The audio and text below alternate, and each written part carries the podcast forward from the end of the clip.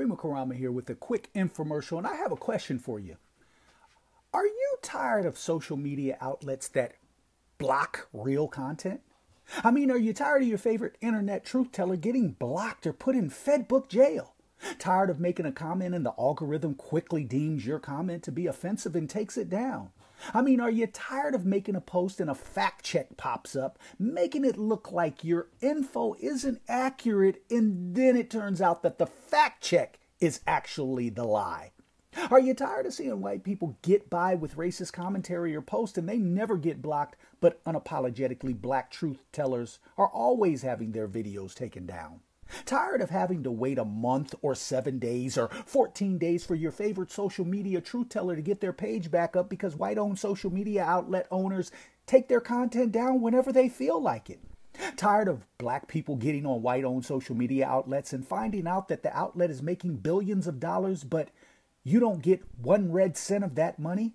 Well, if you're really tired, then you should do as I did and make the switch. Yeah. Come on over to O T W tube dot com where your content and comments are actually accepted. Also, get the Yurima Karama app where you can stay up to date on real truth that lamestream media intentionally hides from you. Come on over to sites that accept you being unapologetically black.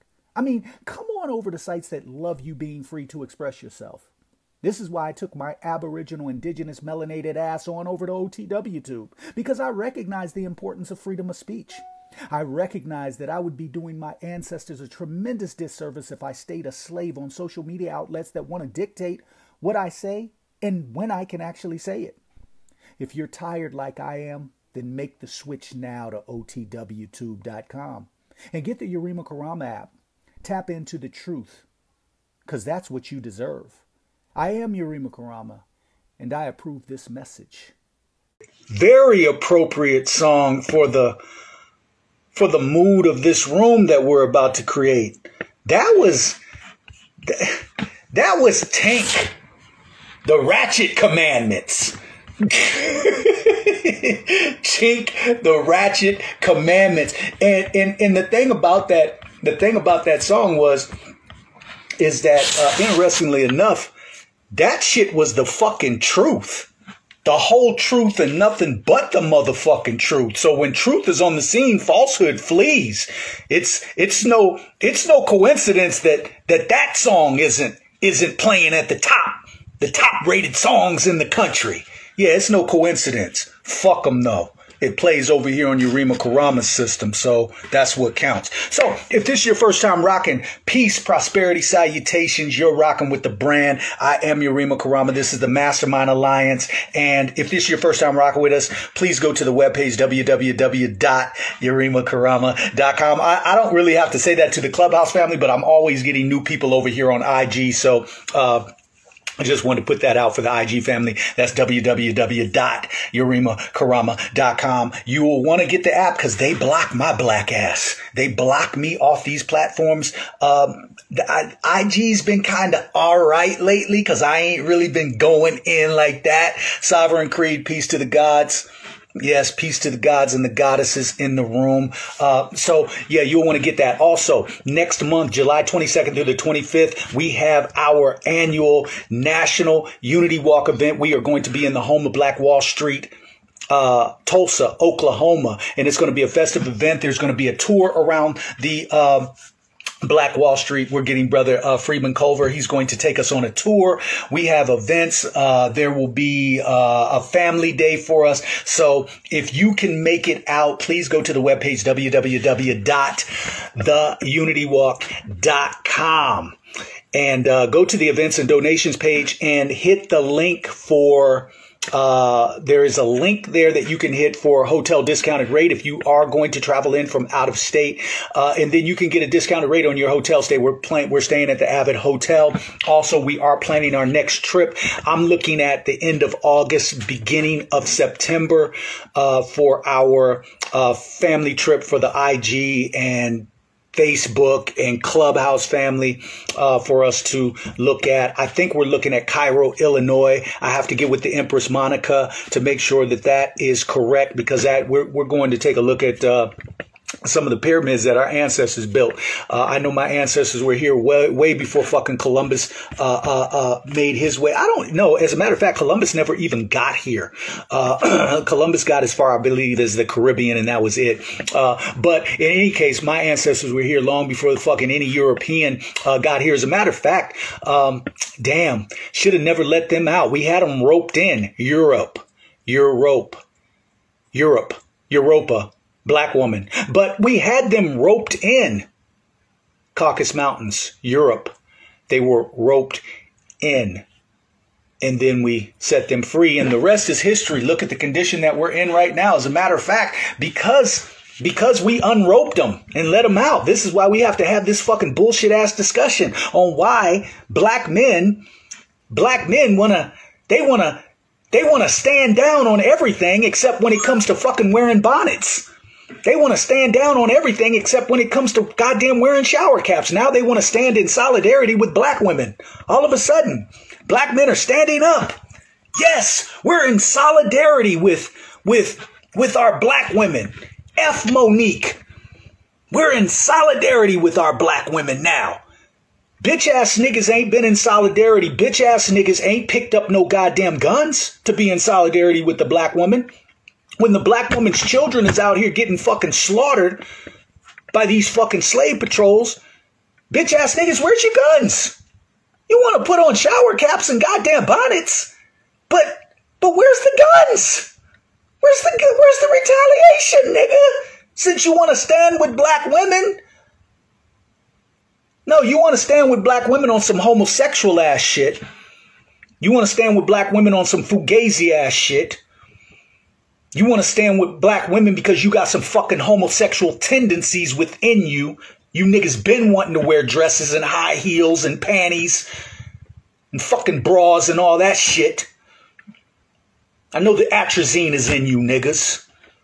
So you want to stand with black women when it comes to that. But when it comes to doing some real work and doing some real standing with black women, when it comes to standing in God power, niggas can't be found.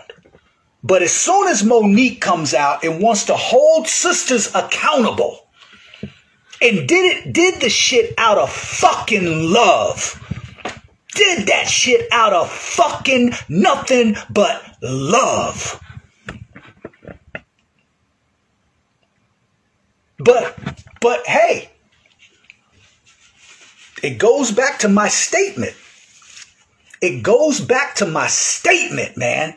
And I stood on that shit and I stand on it. It's reinforced even today. Goes back to my statement because if black women can't even hold other black women accountable, if black women can't hold other black women, and this falls in line with the last, this is the third day that we've that we've been in Clubhouse, that we've been on I G, and the conversation has continued to go.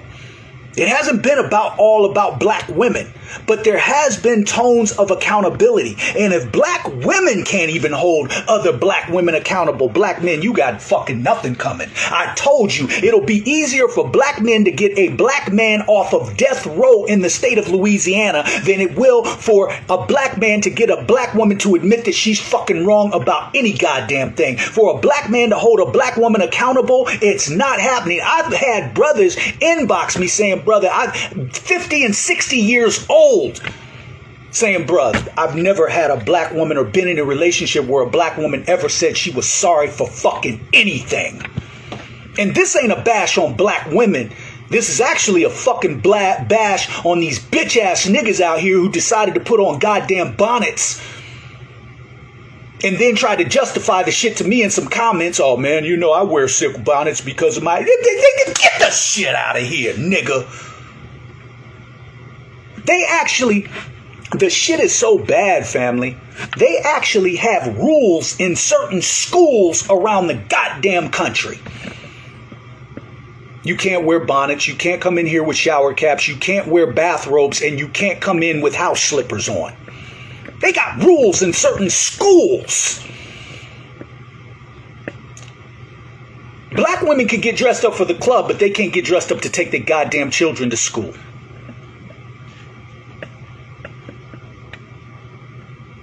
if we're making it, if I'm making an educated assumption. And this, again, is not a bash on black women, but we got to call the shit what it what it is. Apparently, fucking Monique, Monique felt it important enough to talk about. So can we make an educated assumption? And I hate to do this, but I just got to show how how how how how serious this is. Can we make an educated assumption that if we see a black woman taking her children to school and she's got on house slippers, and she's got on a bathrobe, and she's got on a shower cap, could we possibly make an educated something that she hasn't washed her face and brushed her teeth? She's left the house because children watch. Now you might be, now you might feel like, damn, Yurima, come on, man. But children watch, they emulate. When we start talking about fucking generational curses, we have to start with the small shit. We can't just go to the big shit. We have to start with the small shit.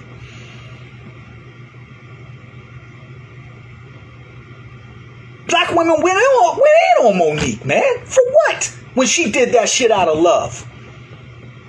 She did that shit out of love, man. So we can't. A black woman, check this, family, check this shit. A black woman can't want to see black women at their highest heights. A black woman can't want to see black women presentable out in public because she knows that black women are built like that. A black woman can't want to see black women in their goddess status getting the adoration that they deserve, and she's got to get backlash for that. I fuck with Monique, I ain't gonna lie. When she did that shit with Netflix and niggas was trying to make excuses about that, she's asking for her money. Oh man, she ain't worth it. Man, she had she, she thinking she on Dave Chappelle. Well, if she don't ask for it, the crackers ain't gonna give it to her, nigga. So she asked for hers. What the fuck you asking for, nigga? And Monique respects her husband. She's gotten backlash for that. Oh, she's oh she. It's like he just makes her bow down. No, she respects her marriage and respects her husband. That man ain't making her do anything. It's in her because she's from that cloth. There are black women who grew up in certain eras and there were certain codes that they followed. It's called a code of ethics within the confines of a marriage, my nigga. It ain't no bowing down. It ain't no slave shit. It's the fact that she respects her man. That's his kingdom. That's her queendom. And he respects her too.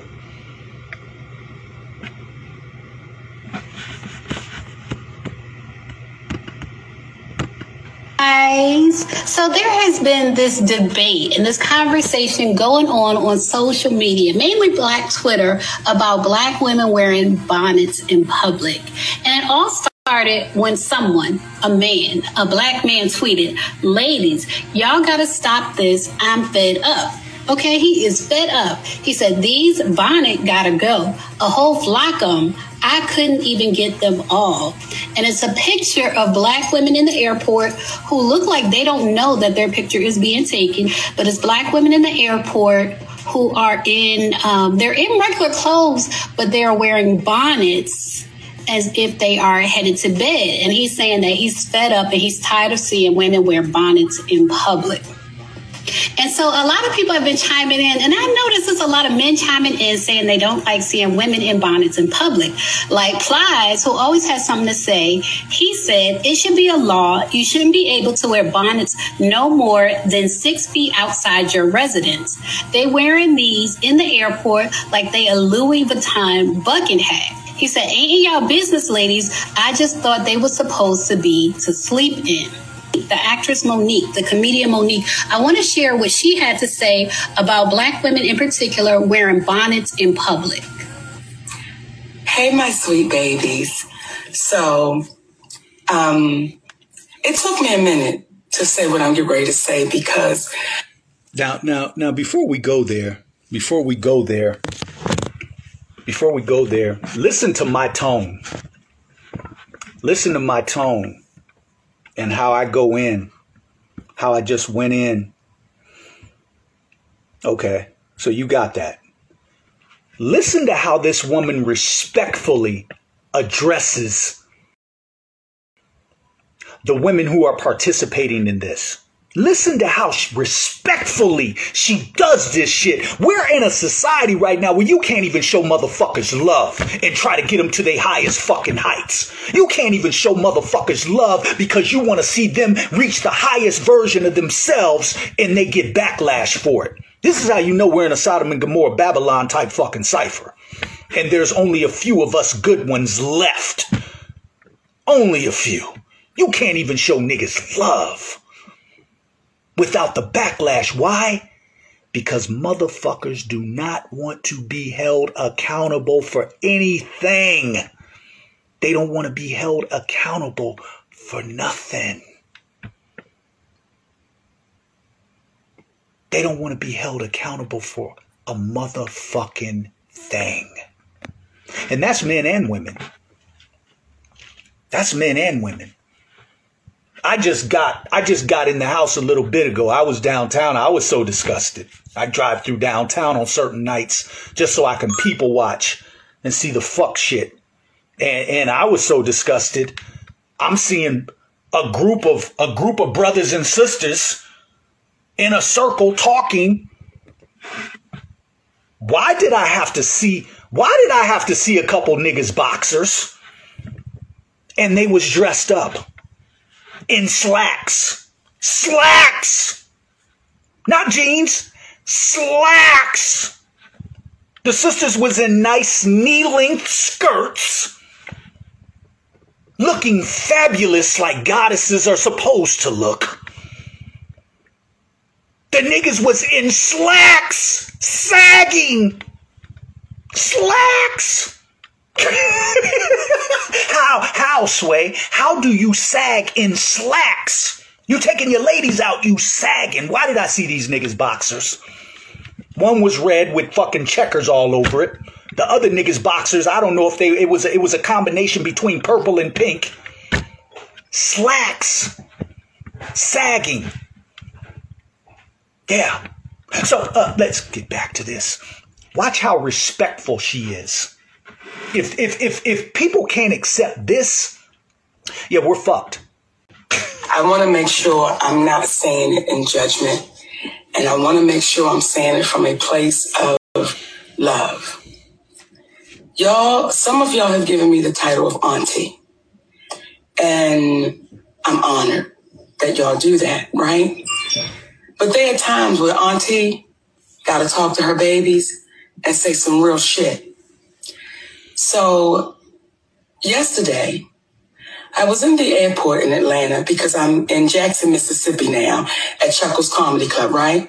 And we got three shows tonight. We got a matinee at five thirty, then we got seven, then we got ten, right? And it's, I'm excited. I always love going to the stage. So when we got to the airport yesterday, I was excited, like, all right, baby, let's go get them in Jackson, Mississippi.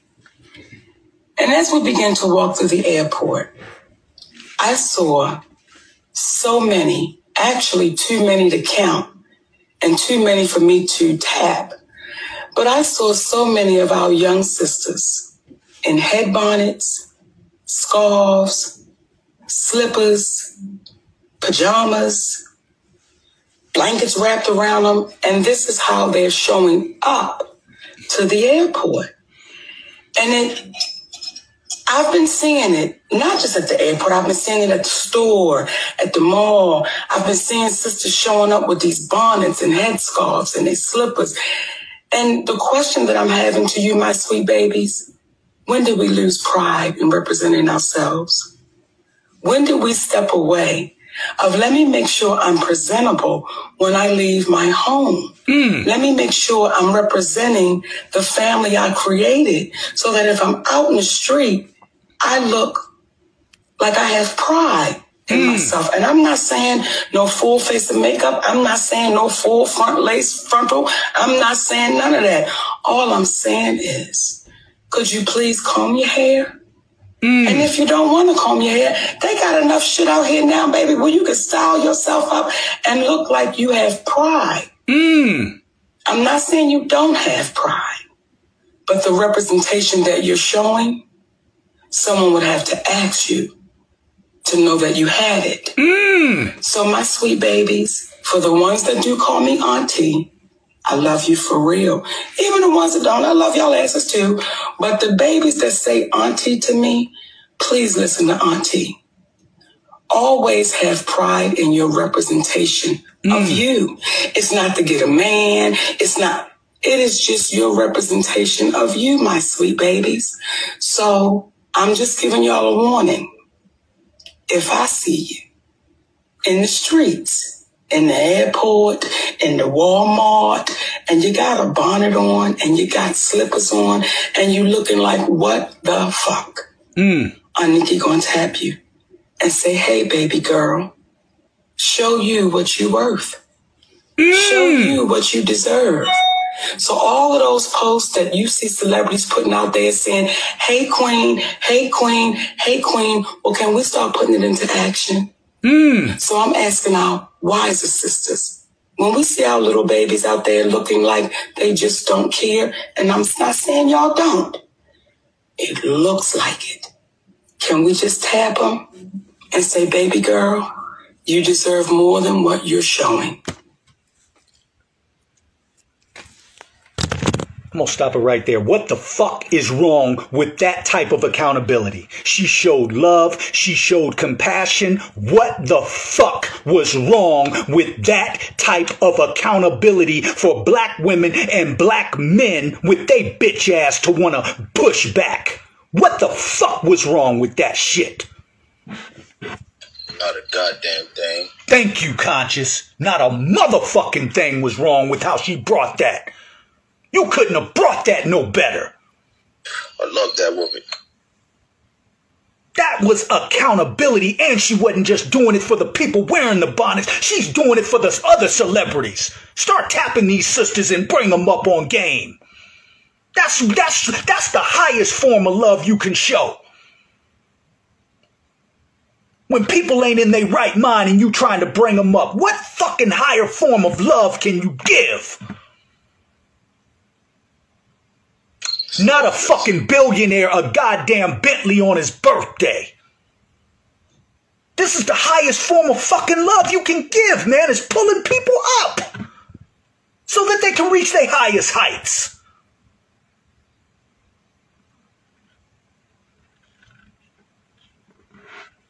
Shit got me heated, man, watching these bitch ass niggas put on bonnets talking about they standing in solidarity.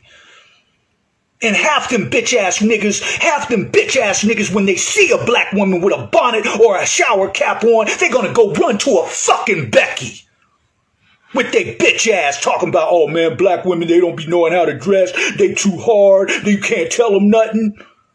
But now you want to stand in solidarity. Fuck out of here, bitch ass niggas. Them niggas can all eat dicks. Every last one of them that had fucking bonnets and shower caps on.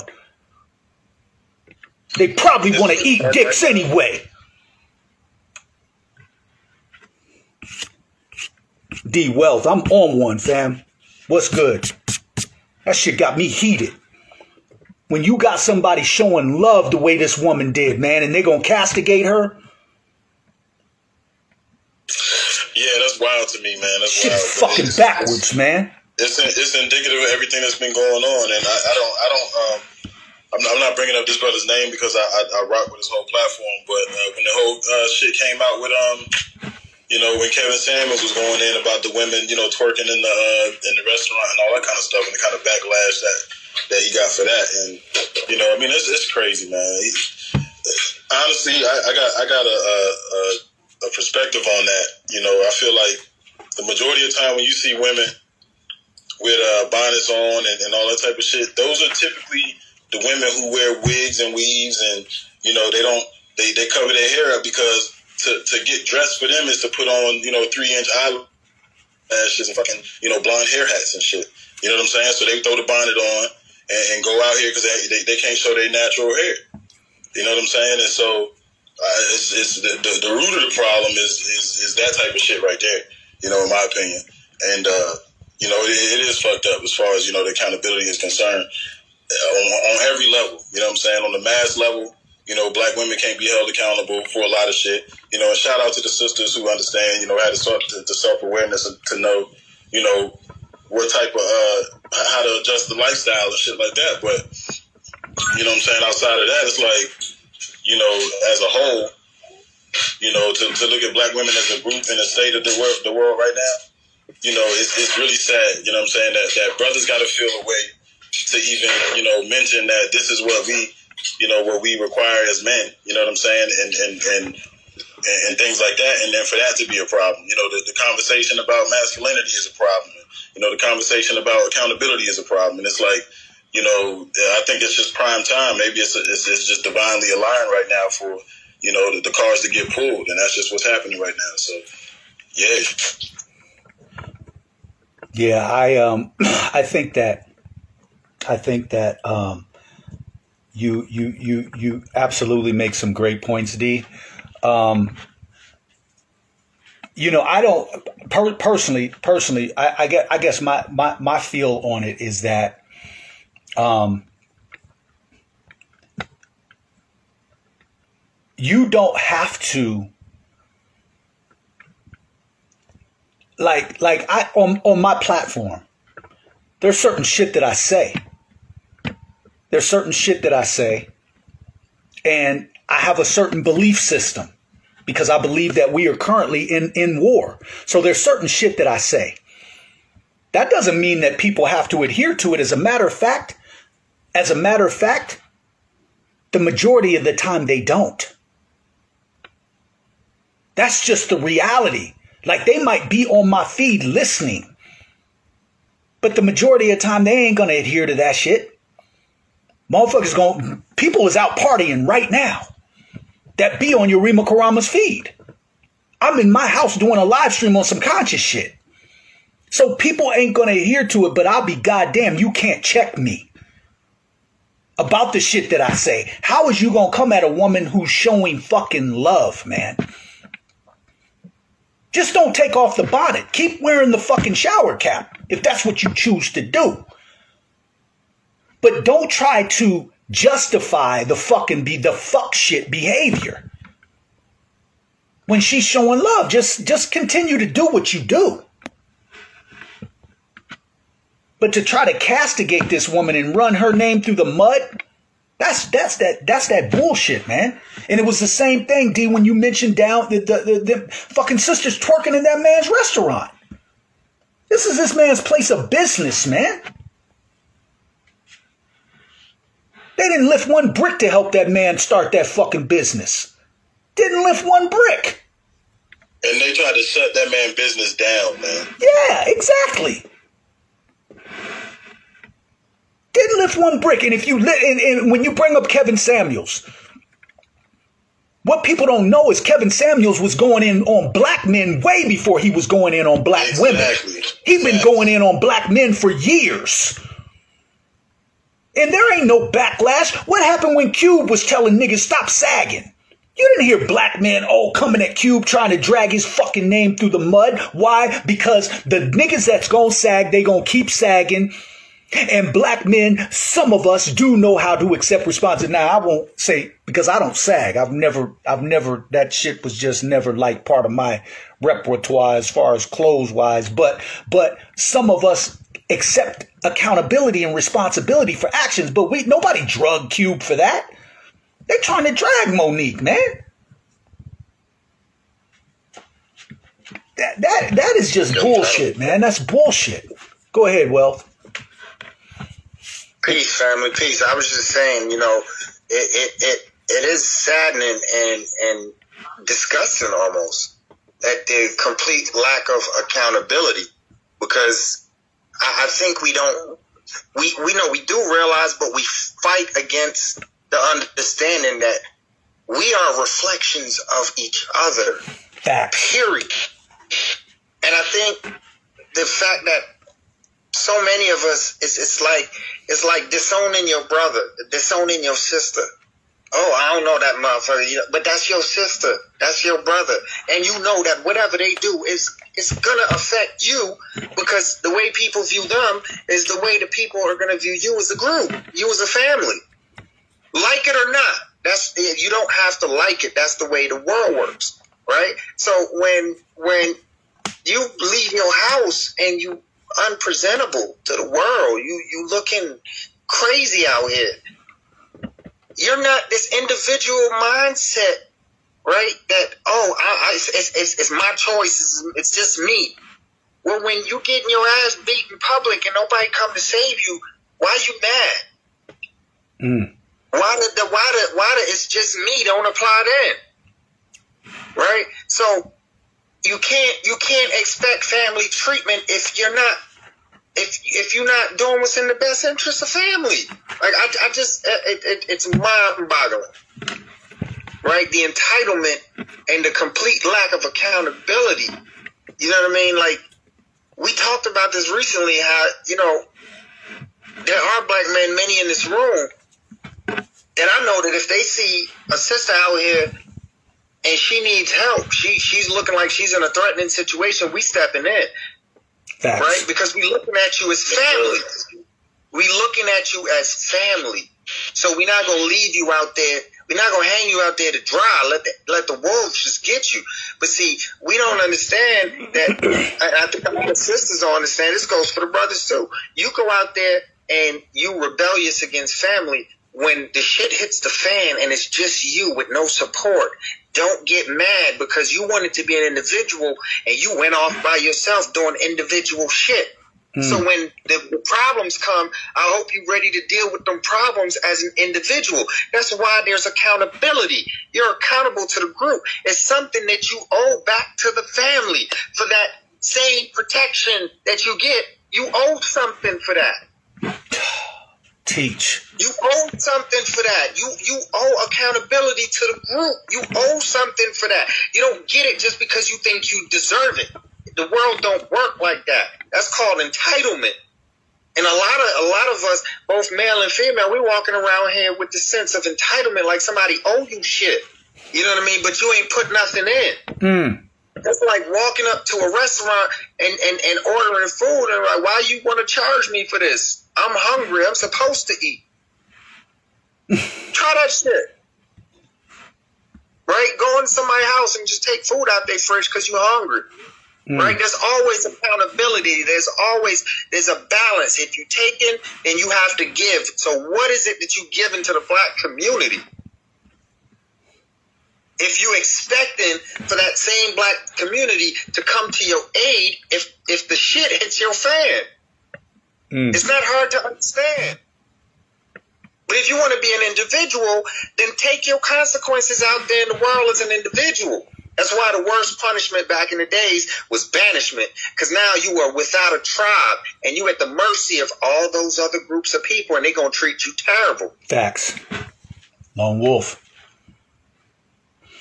Yeah, I, I, I too, um, this is how sick we are.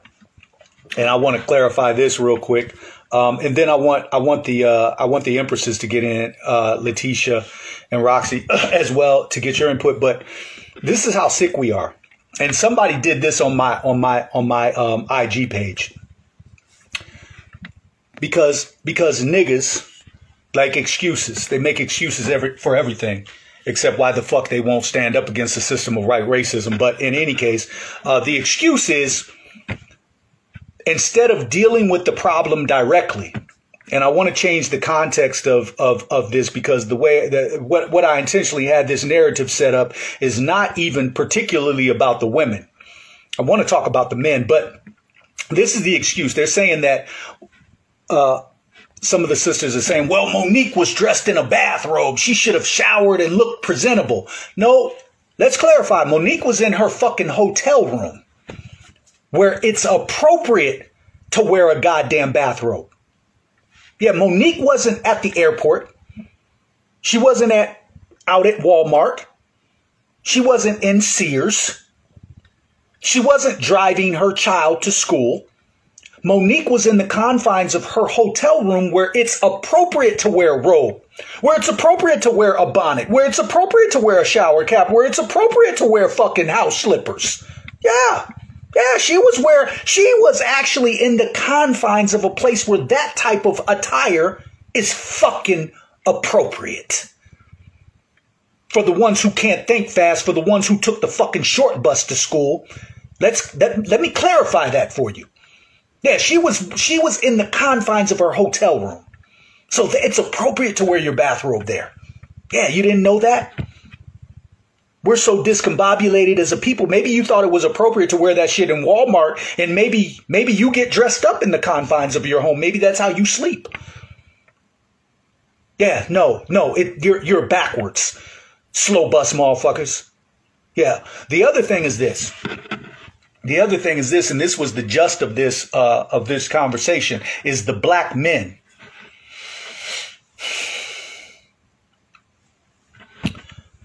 So. This is how I get down. There's a sister that actually used to be part of my organization, the Unity Walk. And no, I didn't change my name. The page is just the Unity Walk. That's my nonprofit organization. Um, so no, I didn't change my name. I G just took my page down. I'm not starting a new one. Fuck them. Um, they can kiss my black ass. Uh, but there was a sister who was part of my organization. She posted those black men in bonnets and shower caps and was supportive of them. Imagine the dismay I felt at a sister who was part of my organization. The fact that she would be in support of that. Yeah, you know, I blocked her ass immediately. Yeah, you know, she she immediately got blocked. You can't live on my page with that bullshit. And you're in support of emasculation of black men, because that's basically what we're talking about. Black men wanting to put up bonnets, put on bonnets and shower caps, talking about they're in support of other black women who wear bonnets and shower caps. Again, are those same bitch ass niggas going to pick up guns for the next dead body, for the next dead black body that drops to the ground? Are those same niggas going to pick up guns and show you, as they're loading the clip into the gun, the fully loaded clip, are they going to tell you, now we're going to go out and support black women with these clips, with these guns with loaded clips? We're going to show you what happens when you fuck with our black women and there's dead bodies. Are they going to do that? I mean, they they want to they want to put on bonnets and shower caps. So if they're going to support black women, well, you need to support black women all the way around the board. Don't let it stop there. Don't let it stop there.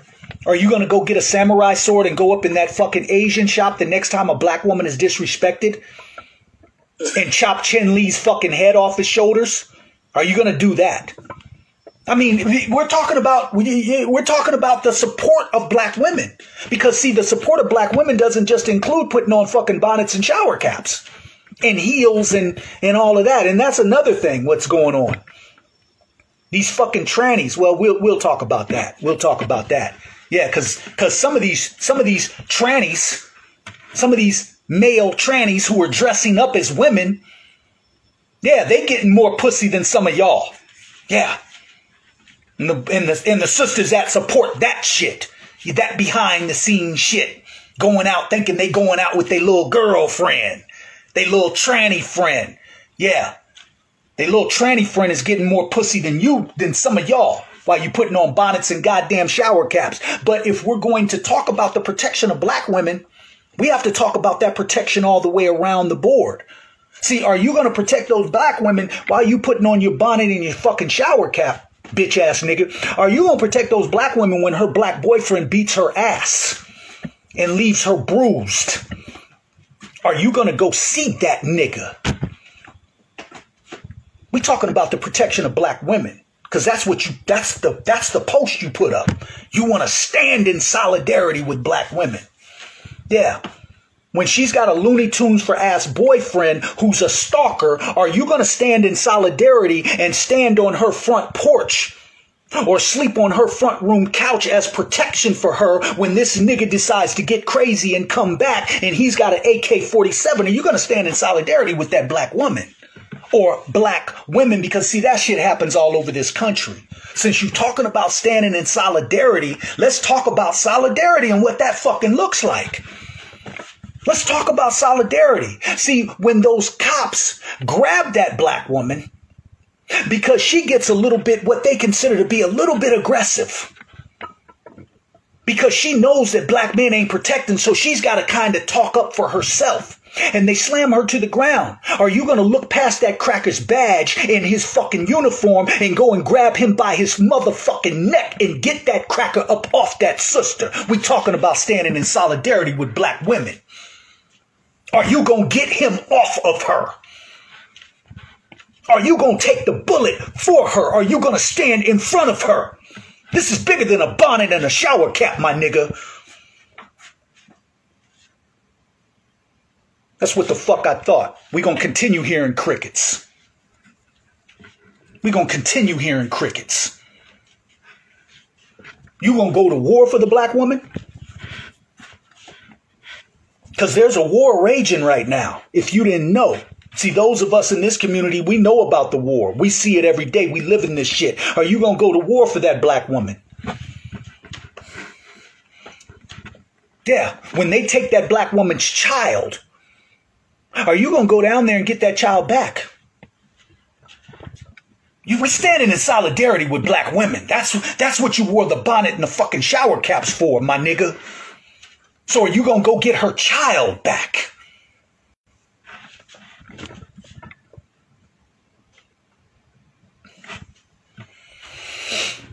Letitia and Roxy, what's good, empresses? Let's hear from, let's get some feminine energy. Because I can go all night digging in on these bitch-ass niggas out here. I can go all night. Greetings, family. Assalamu alaikum. And, um, yeah, uh, powerful, powerful words, Brother Yurima. But, you know, um, one of the things that's so important is... Um, The Honorable Minister Louis Farrakhan and the Honorable Elijah Muhammad, they said a nation can rise no higher than its woman. And in that in that statement, it's two parts. The first part is that the men are supposed to show up and to protect the woman, to let the woman be comfortable to be a woman. And the second part of that is a woman is supposed to always present herself as a woman, as a as a young lady. Actually, they're all girls in the eyes of Allah. So they're not old, they're all girls. But, you know, and the art of being a girl is the art of not going out looking like a thought, not, you know, you don't have to put on twenty pounds of, of, of makeup, but to allow yourself to be feminine. And, and, and to be feminine, you can be covered and be of the utmost femininity, but to be a feminine woman. And that doesn't mean that you are uh, second to anyone. That doesn't mean that you are submissive to anyone, but it means to be comfortable in your femininity. And the irony is that they've turned everything so upside down that you have women who fight against what it means to be feminine. To be feminine means to be able to present yourself with respect. You know, back in the days before my time, during my mom's day, they used to have etiquette training for for women. You know, my mom used to tell me about it. And of course, my mom taught me about, you know, certain things about how to act and how to be, uh, you know, when I was growing up. But they used to have etiquette training. There was etiquette training in the schools, you know, and this is before um, uh, integration set in. When when the schools were segregated, which was actually the best ever for black people, they every high school had um, an etiquette training. The men were trained in certain ways, and, and the women, um, the girls in high school were trained how to, um, you know, how to present themselves. And of course, all that's been taken away, and the and the uh, era of thoughtnism and pigeons and, and birds and all that other stuff, the bitches and hoes, has come to be full circle. And so everybody is so glorified and, and calling themselves that, that, you know, we have our own sisters calling themselves bitches or ho, ho, you got me fucked up and all this other stuff. So when you take yourself down to that level, then you're going to act that level. When you take yourself and you call yourself a certain term, you're going to become that term. So what we're seeing here now is that people are actually fighting to maintain the low level vibration of being considered a hoe, being considered ghetto, being considered a thought, because that is how a person of that stature would carry themselves. You know, if you carry yourself like what you call, when you call the women in the room, you say Empress. Would an Empress go out in a shower cap and house shoes? Not. Okay, because what does an Empress immediately bring to mind? So, you know, it's been a whole mental assault on Black people as a whole, that they've gotten them so trained that they fight each other, even when you are trying to love on each other, to raise each other. And Sister Monique, I, I follow her, so I was so uh, enamored when she brought that post, and I posted, you know, on it and, and, and did my thing, because she was right, and she spoke with love. She spoke with the highest vibration of pure love and saying, I love you and I want to see the best for you. You know, I want to see you win, you know, and um, unfortunately, you know, uh, not everybody wants to see us win. Even ourselves no longer understand what it means. And people have, you know, girls are on there posting tooth and nail, like, well, I can go out in my bonnet. It doesn't mean I don't respect myself, but it does. It really does. It means you don't, because it wasn't enough for you to take your pajamas off. Those are the same pajamas that you was in bed, and you going out your bed out into the world with all the viruses and all the germs. Just that alone. Let's forget about the wardrobe itself. But you wear pajamas, something that's supposed to be sacred in your own home, you're wearing it out where everybody is coughing and sneezing and, and got feces on their hands, and you're wearing all that out, and then you're going to come back and bring that back home into your home, into your bed. See, there's street clothes, and then there's there's night clothes, and just that alone should be reasoning for people to understand. You know, the shower is a shower. The shower ain't walking down the street, you know, but um you know, I, I love my Black people. I'm not going to give up on it, but we have to have, continue to have this dialogue, and we have to continue to fight for what's right. And this room right now, and what you're saying is, is on that truth. So I'm about mental discernment, and I appreciate it. Thank you. Thanks for that, uh, Roxy. And you brought up an important point. And, and again, it's small, but it's big. And I learned this at a young age, and, it, and, and, and, some people might look at it as as not a big deal, but it but it really is. It really is, and it's something small. But these are things that we got to talk about. The clothes that I wear out into the atmosphere, the clothes that I wear outside, I don't wear those back in and jump in the bed with them. Something small like that. It's just something like that that's small. If I wear this outside right now, I will not come back in my home and wear this and, and, and jump in the bed. This has to come off. It's it's simple. Because everything, all the energy that I've picked up, whatever I picked up outside, I'm going to bring it back in and jump in the bed with it. And I got to sleep in that. And people don't know why they fucking, why they're going crazy. People don't know why they got generational curses going on. People don't know why their fucking energy is off, because you picking up shit, bringing it back into your home, and then jumping in the fucking bed with the shit. Empress Letitia. Peace, gods. Peace, goddess. Peace, um, Empress. Peace, peace. Y'all having a good evening. Um, I just wanted to say something quickly. I was taught as a child that you don't go out in what you wear to bed. It kind of piggybacks off of what y'all just both said. But um, my grandmother taught me whatever you wear to bed, you don't wear out into public. So um, I found it interesting when I did post uh, Monique's um, follow-up video, and uh, then saw some posts thereafter that wanted to rebuttal that. And I, I lovingly uh, went to one of the sisters and just let her know that, you know, it wasn't appropriate for us to wear um, our hair bonnets out in public. And she said she manifests whatever she wants to manifest, regardless of what she wears. Um, so just as Monique mentioned in that, you know, you don't know what opportunities you're missing out on because you're out there looking hauled out and you're looking ratchet. Um, a lot of these women want to know why they don't have a man. Uh, most men who are worth having aren't going to want a man, that a woman who's walking around looking like she just got out of bed. Um, and there are other facts. You can wear, you can wear a cap. You can wear a baseball cap. You can wear a, a headscarf.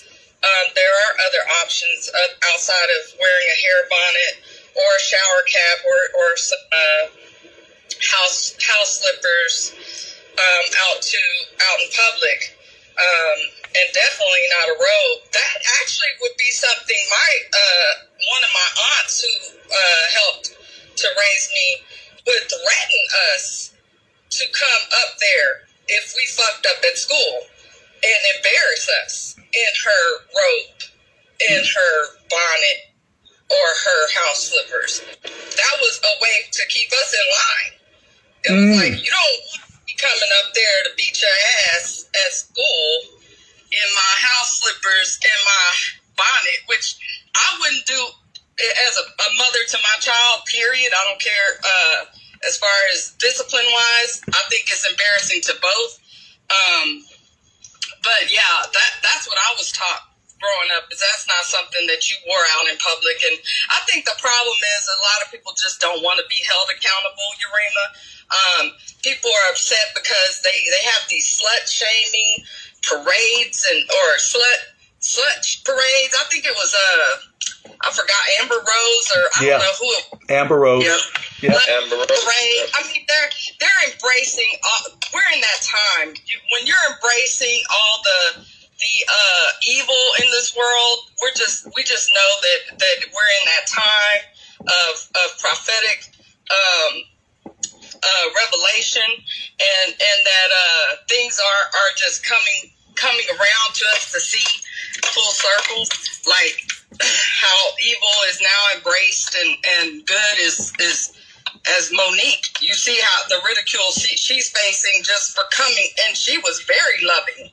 Like, I was like, I felt like she was my aunt. I, I mean, an aunt that I never had. I'm like, wow, she's she really does seem genuinely concerned, and and I picked up on, on her energy, and, and and I feel like I could be that aunt to someone, you know, in my day and time. So. So I, I have to learn how to approach uh, in the way she does as well. Um, but that's that's my own personal growth. But needless to say, yeah, it's just unfortunately you got people who are raised up. They were probably raised up with someone whose mother brought came to their school like that. Oh, you know, no. you okay, cool.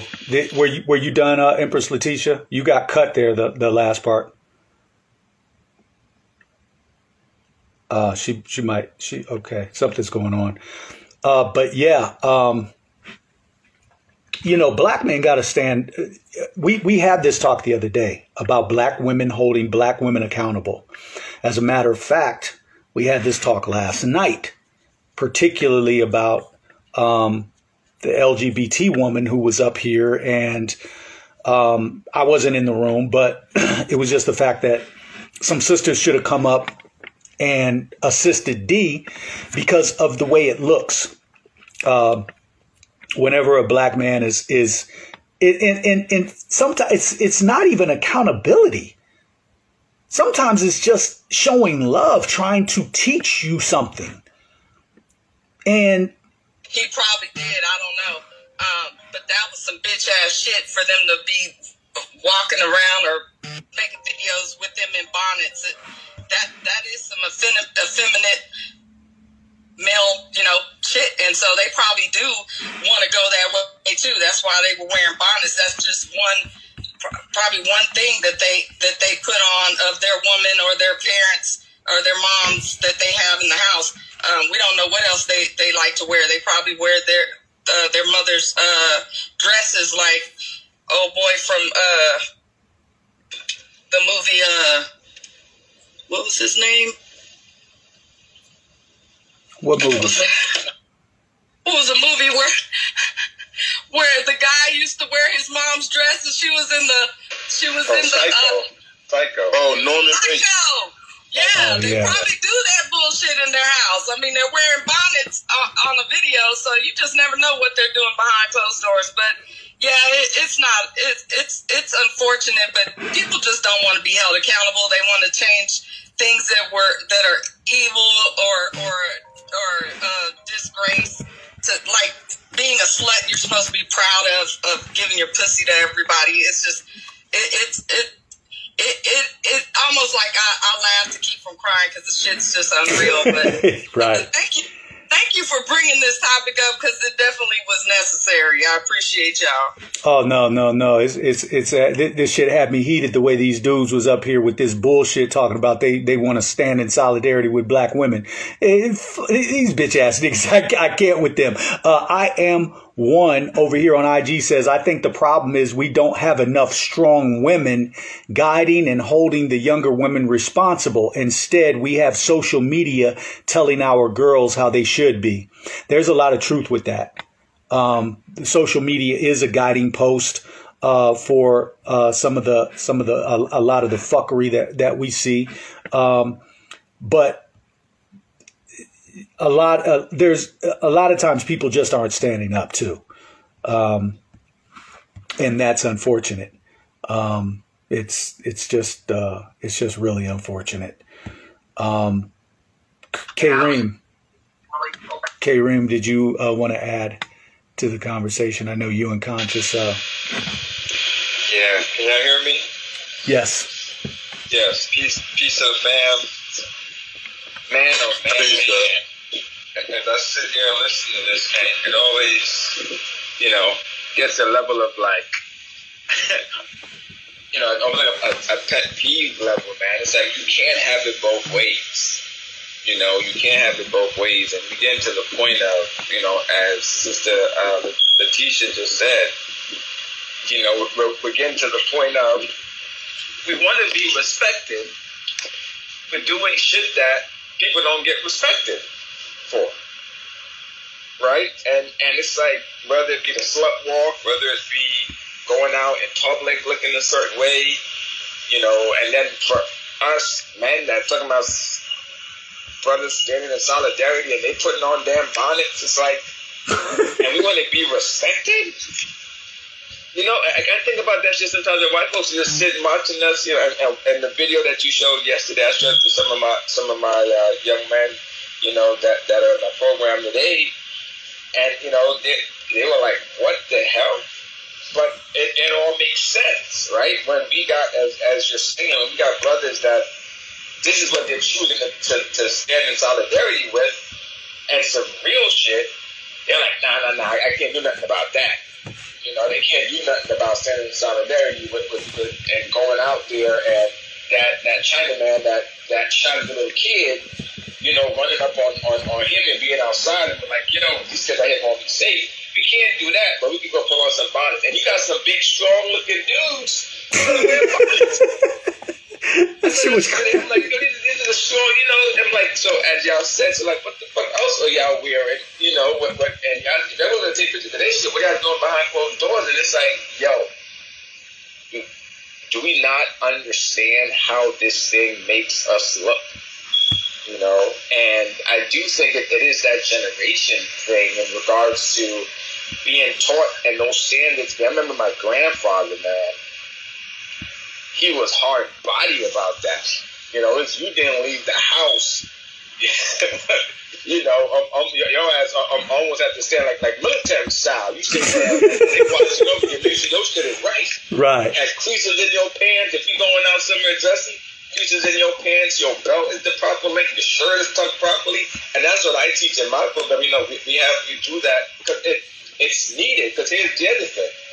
Truthfully, in many homes, ain't nobody teaching this shit, right? Ain't no, and truthfully, whether it's to the to the sisters or, or, or to the to the young men, ain't nobody. So a lot of the stuff that we're seeing out here is because these lessons ain't being taught, right? Back in the day, you, you would have a rites of passage. Ain't no rites of passage going on.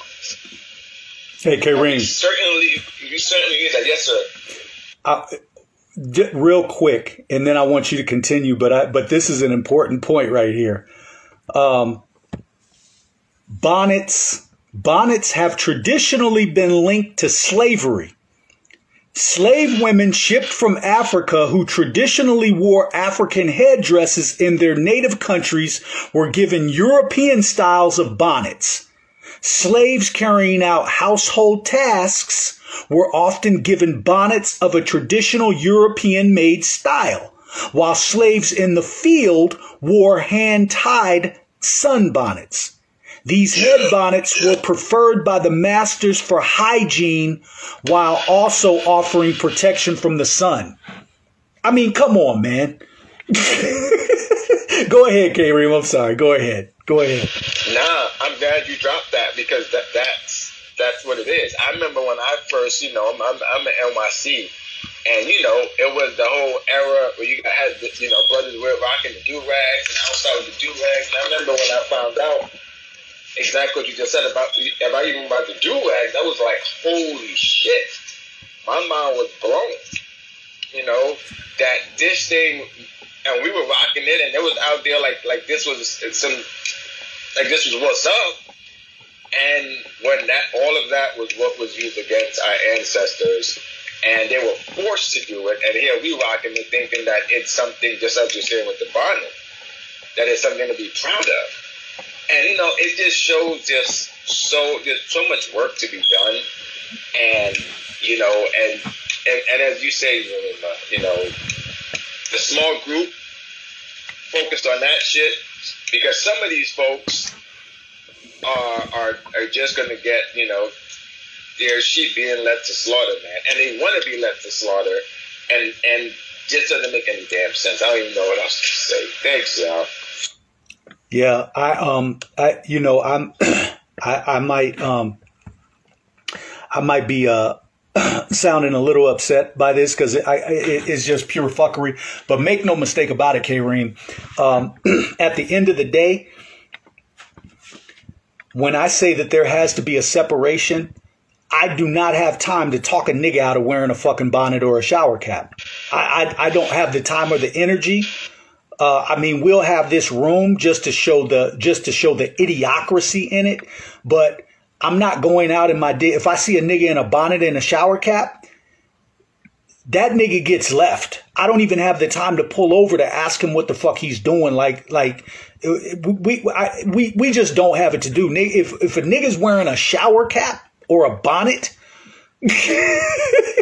he's not. He can't be part of the community. I mean, that's that's just that's just how that's got to go. Because we don't have time. We're in crunch time.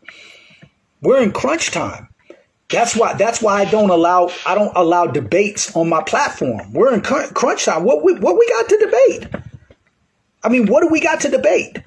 Are we going to debate if we are we what, are we debating that we own an energy company or we don't own one? I mean, are we going to debate that we actually own the cobalt and coltan that's used to make these cell phones, or we don't own it? What do we have to debate at this point? We know what it is. We're in crunch time. And for those that want to debate, that's because they don't know what the fuck is going on. And to me, they're agent provocateurs used to protect the system of white racism and try to bring up some talking points to get us off game.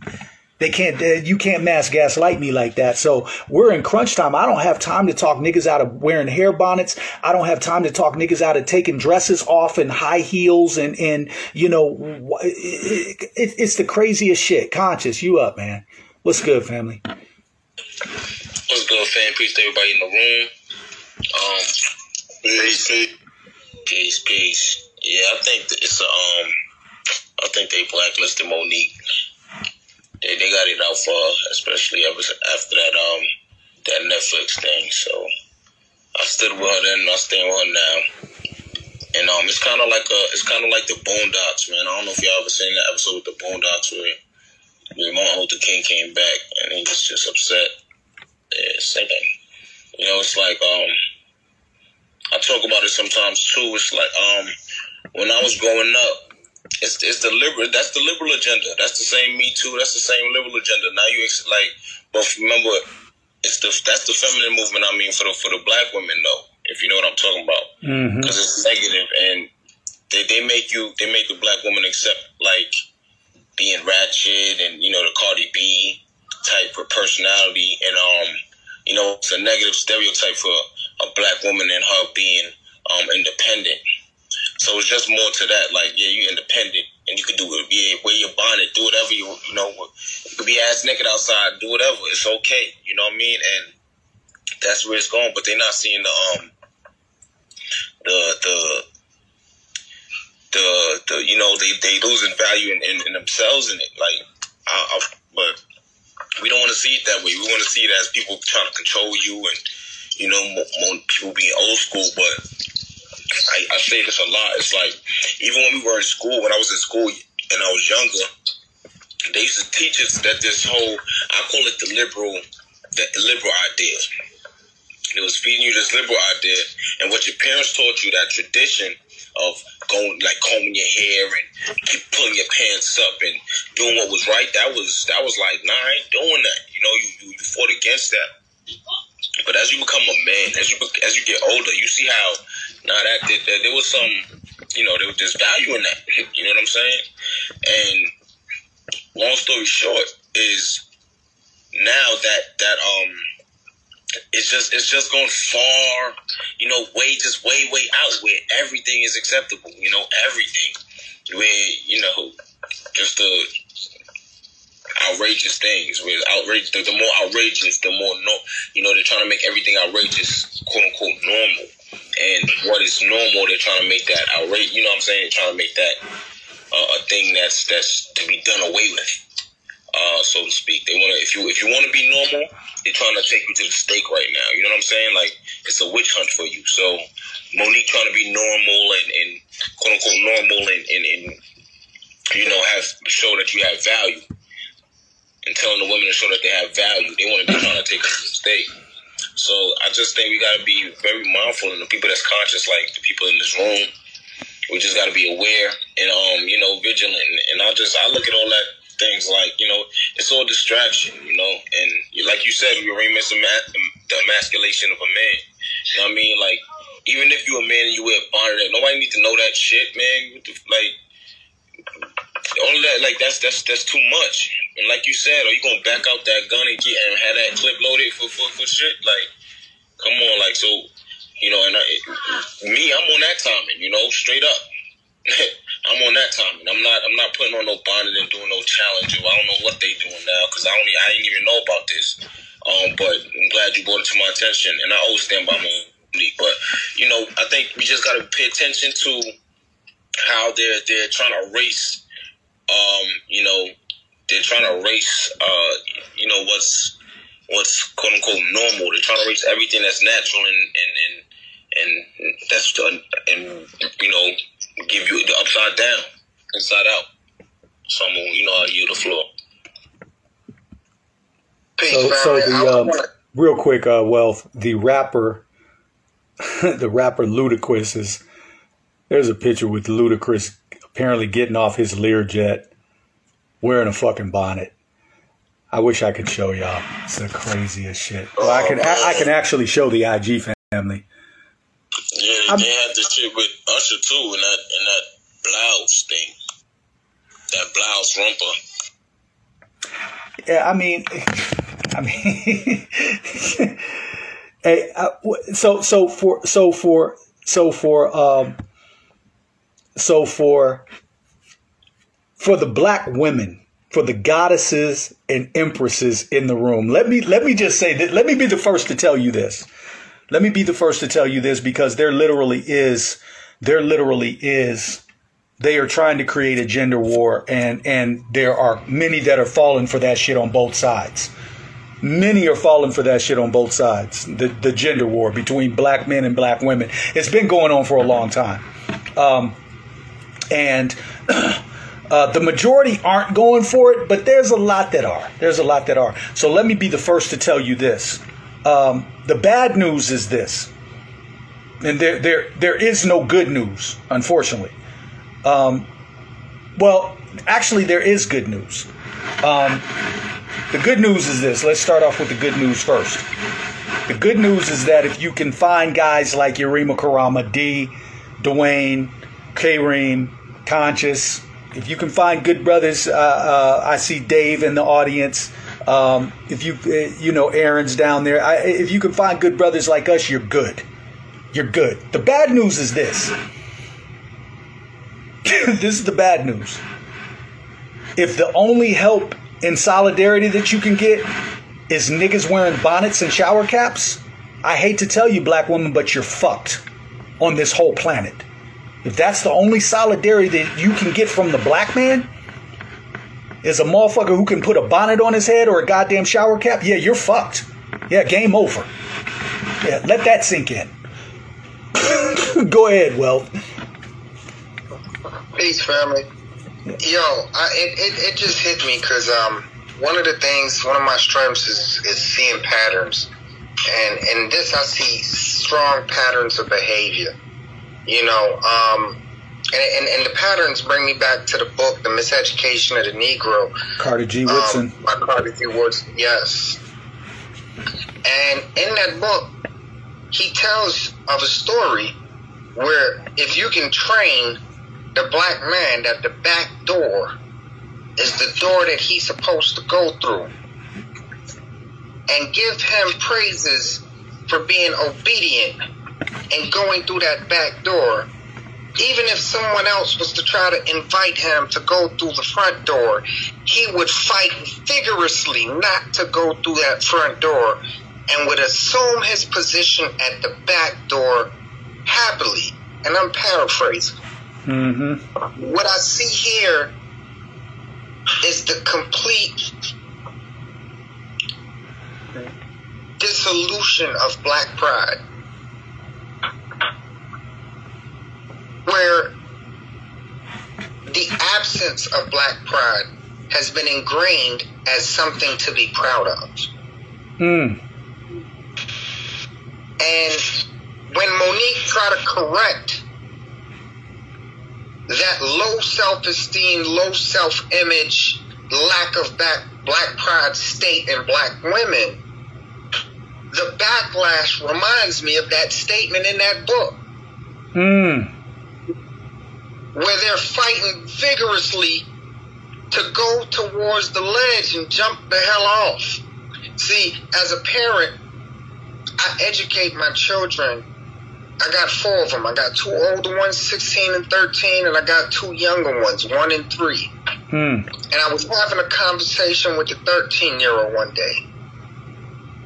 And it was good, because what had just happened is my one-year-old went to go to the steps where we got, you know, the gate to block the steps. And for her, it's an adventure, because she's not allowed to go there, because there's danger there. But she can't perceive the danger. Mm. So to her, it's an adventure. And when we move her away from the steps, she cries. She cried that day.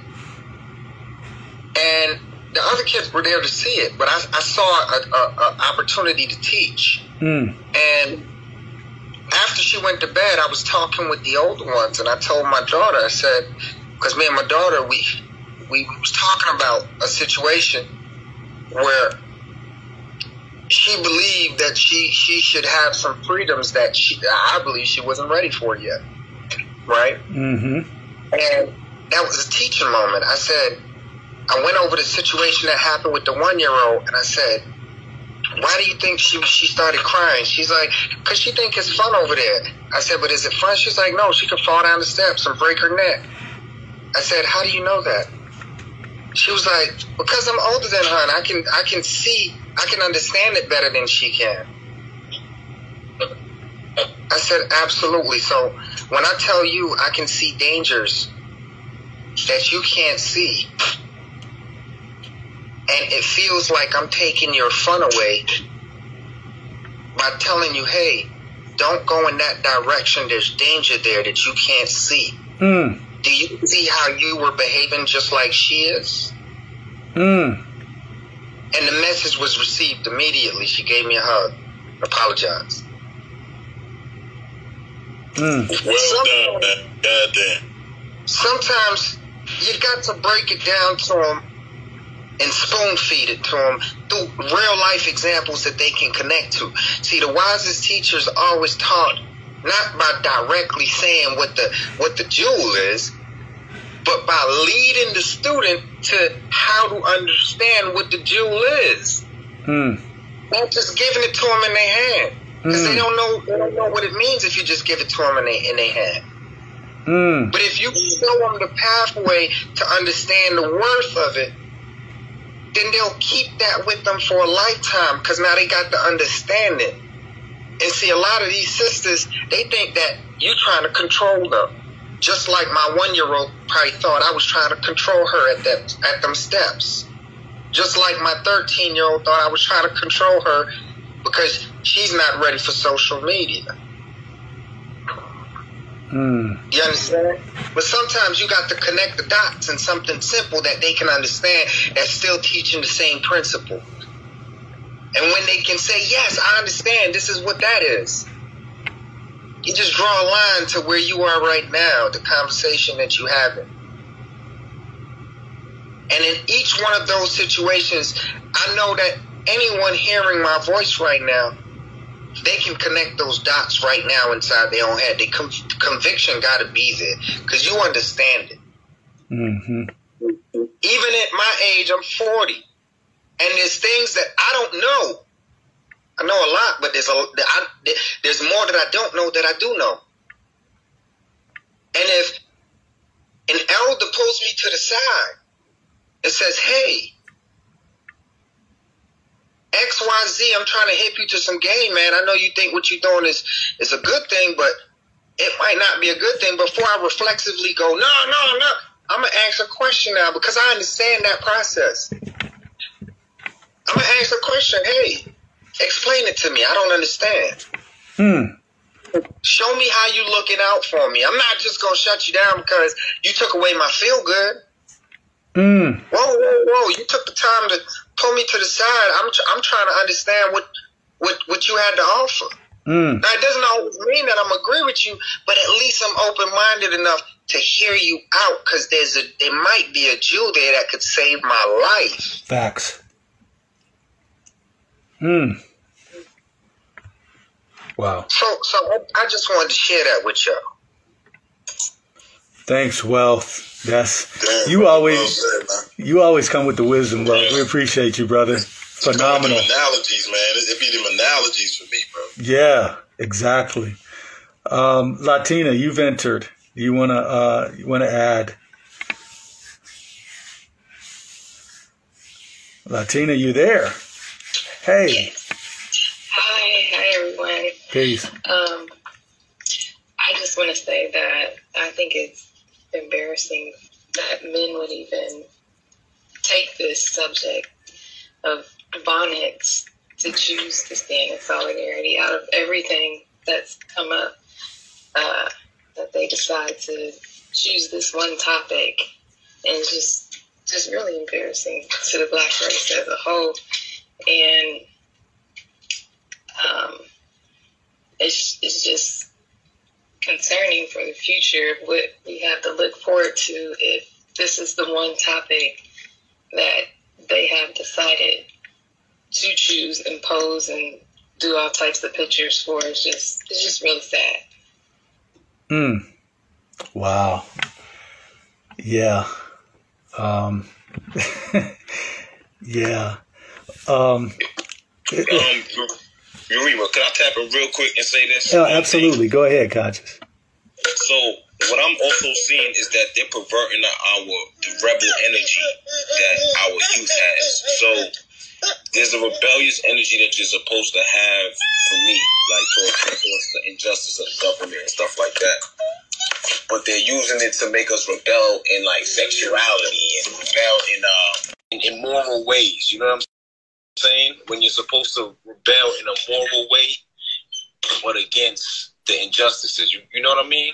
Mm-hmm. You're supposed to rebel in righteousness and, and so to speak, but they're making people rebel in in ratchetness, and and that, that's not cool. But I just, just want to say that.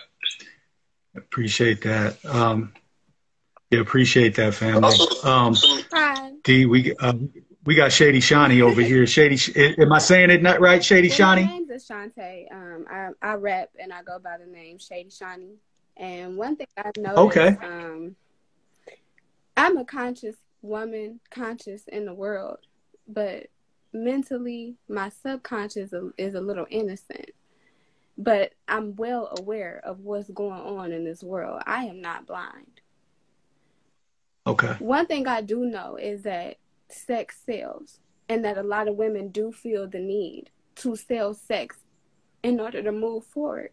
You know, a woman like myself, mm. before I knew who I was, men used to be able to tell me whatever. They used to be able to say whatever to me, you know, And I used to be like, oh, he thinks I'm, because he said I'm beautiful. That's what he thinks. But really, that's not it. A, a man that knows you and, and really knows your heart and, and knows the type of woman that he has in his, he knows the type of treasure that you are, he treats you as such. And, and not because he wants something out of you, but because he sees in you what you don't see in yourself.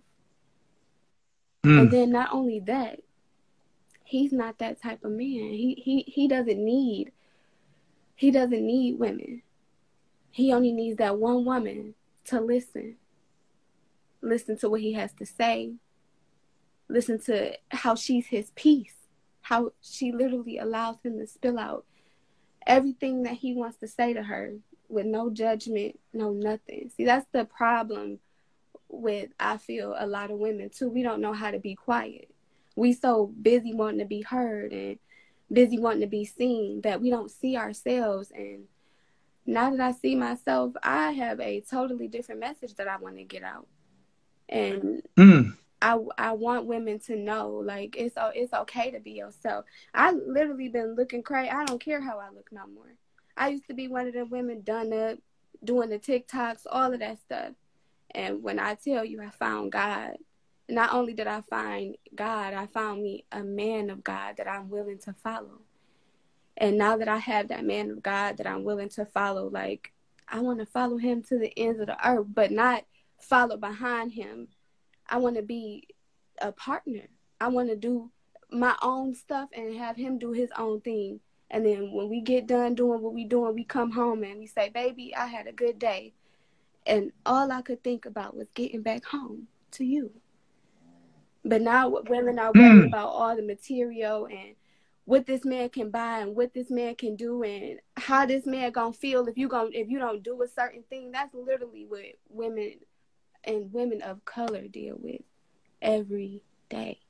And I'm a brown skin. I call myself dark skin. I, for a while, I wouldn't use the darkest emoji because I was scared of my skin color. Do you hear me?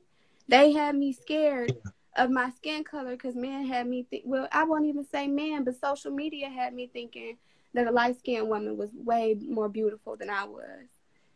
Oh, my God. And so now that I see my beauty and see who I am, F about it. Yeah. If I got a body on, what does that matter? My, what my outer looks like does not matter. My inner is the most the most beautiful thing. And I, I won't say I'm the purest soul, but I try to be pure. I try to do everything in God. I try. I'm, I, I, I can only try. That's all I can do is try and learn and be led. But I'm not being led down no dark alleyway. Like, I need to see a future. And if I tell you I see a future with you, you need to know that I looked past all of that already, and I'm leaving it in God's hands. If I if I'm following the man of God, then he should trust me when I say, believe in God. You believe in God, so let's follow him. Whew. Ashanti, let me say this, young Empress. I one of the things that I love is um, transparency.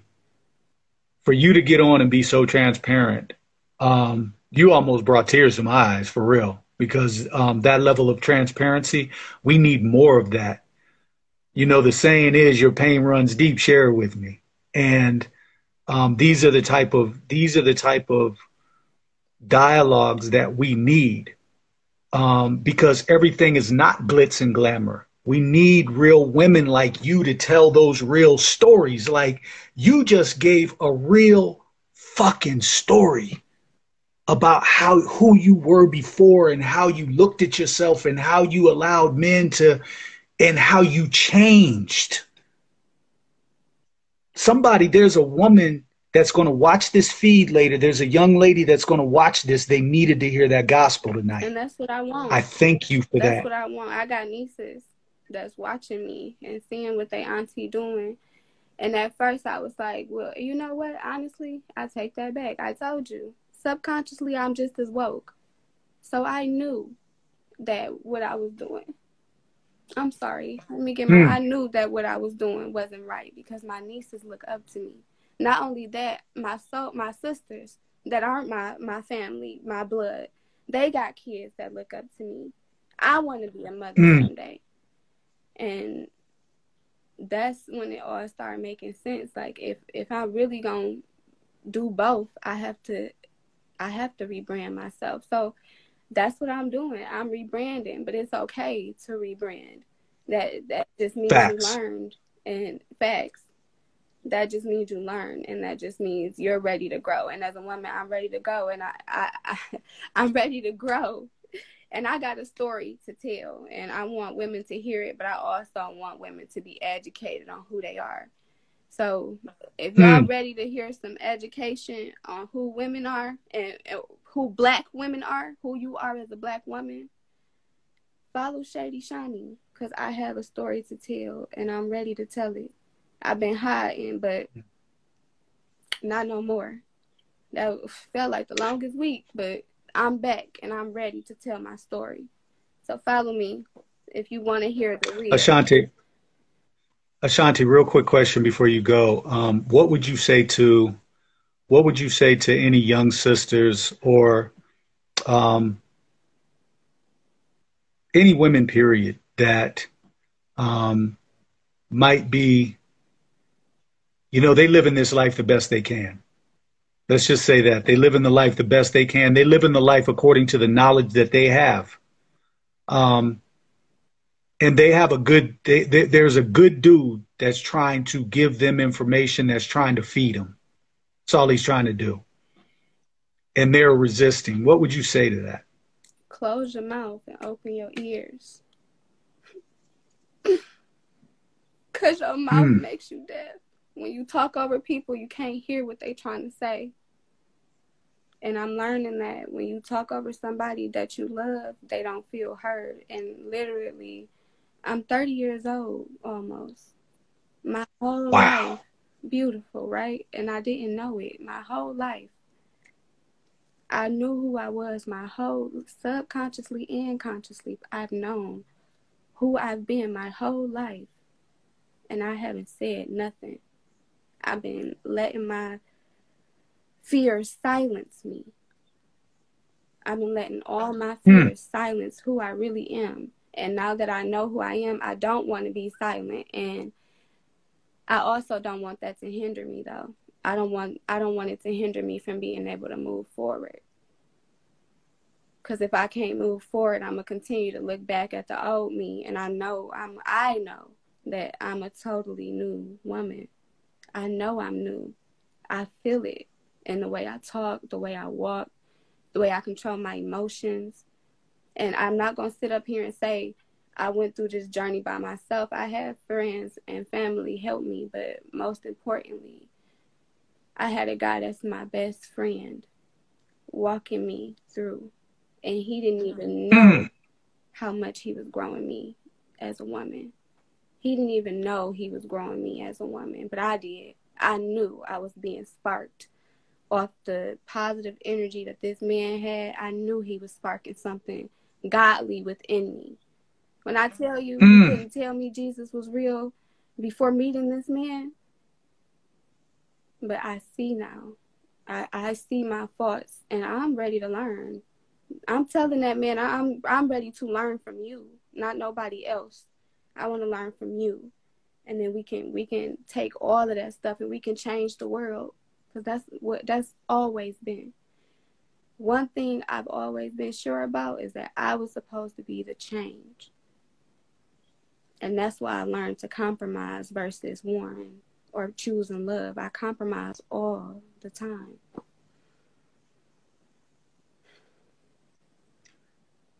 Young Empress, thank you. I so appreciate you. You're welcome on my platform anytime. Thank you. Thank you so Thank much. You. I'll be back. I just started following you a week ago. So I'll be back. Awesome. I, you, got, you definitely got a message I'm trying to hear. And I wish I would have listened. But now I'm ready. I got you. Stick around. It gets better. Thank you. Thank you. I tell you what. Uh, um, yeah, thank you, uh, Empress. Uh, Wow. I don't know for how the, to uh, leave. I'm sorry. um, oh, I'm always having an Ashanti moment. I, there might be an there might be an X button over there that you can I, hit. I see it. Um, okay. Yeah. Thank you. Thank you. Peace, peace, love, and light. Peace and love to you as well. Light as well. Yeah. So I'm an empath, and that shit touched me, man. That shit really touched me. I'm I'm a, like real shit like that. Like that was that that shit j- that just happened. That was so fucking real. She is so real.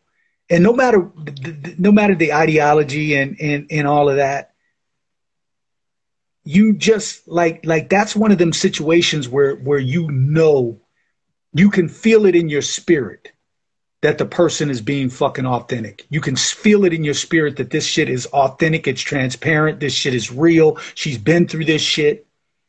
You can just feel it, man. That shit really humbled me. Somebody else want to take the mic for a minute? I hope she's still listening because I want her to know that Auntie Rocky is so proud of her for owning her power and her beautiful, beautiful brown skin, because I had to jump over to I G too. Um, that was beautiful. And uh, the fact that she came and gave that testimony, uh, it made me like get teary-eyed. It really did. And especially when she talked about how she didn't like her beautiful, beautiful skin. And her skin is her power. And it's so... It makes me so bad how they turned it upside down. And that's coming from somebody who is of, of a lighter hue. And I don't wear that as a badge. I wear it as, as uh, basically a representation of all the rape and pillaging that was done on my people uh, because I'm African-American. You know, when I look at my brown-skinned sisters, I, I, I look at them with such beauty and awe. You know, especially when they have that silky brown skin. And I, I wish I could have hugged her, but I'm just so proud of what she said and being at a young age and coming to that realization. Every day is work, but she is putting in the work. So I'm I'm very proud of what she said. She's a baby. She's almost thirty. She's a baby. And she's getting it. She's a baby. There's there's older women out here that don't get what she's got at almost thirty. She's a baby. Do you see how these crackers got us fucked up? Yep. Just talking about just talking about putting up a darker emoji. Just imagine that the psychological effects that this system has had on our people.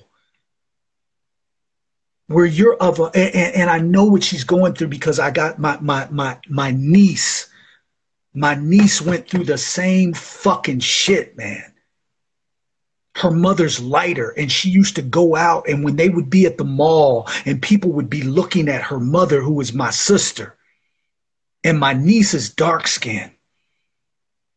And she always thought that she wasn't beautiful, that she didn't match up. And it's that bull, the, the system that we go through that plays us against each other like that. When the most beautiful women in the fucking world are dark. No, sir. And they don't even they, they don't even get the recognition, the accolades that they deserve for that. And when they do, it's some type of exploitative bullshit.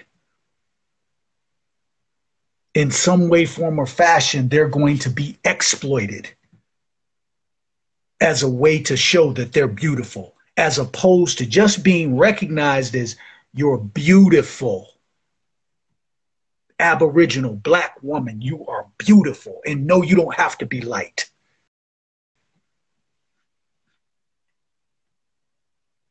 That's how deep the psychosis of this shit runs, man.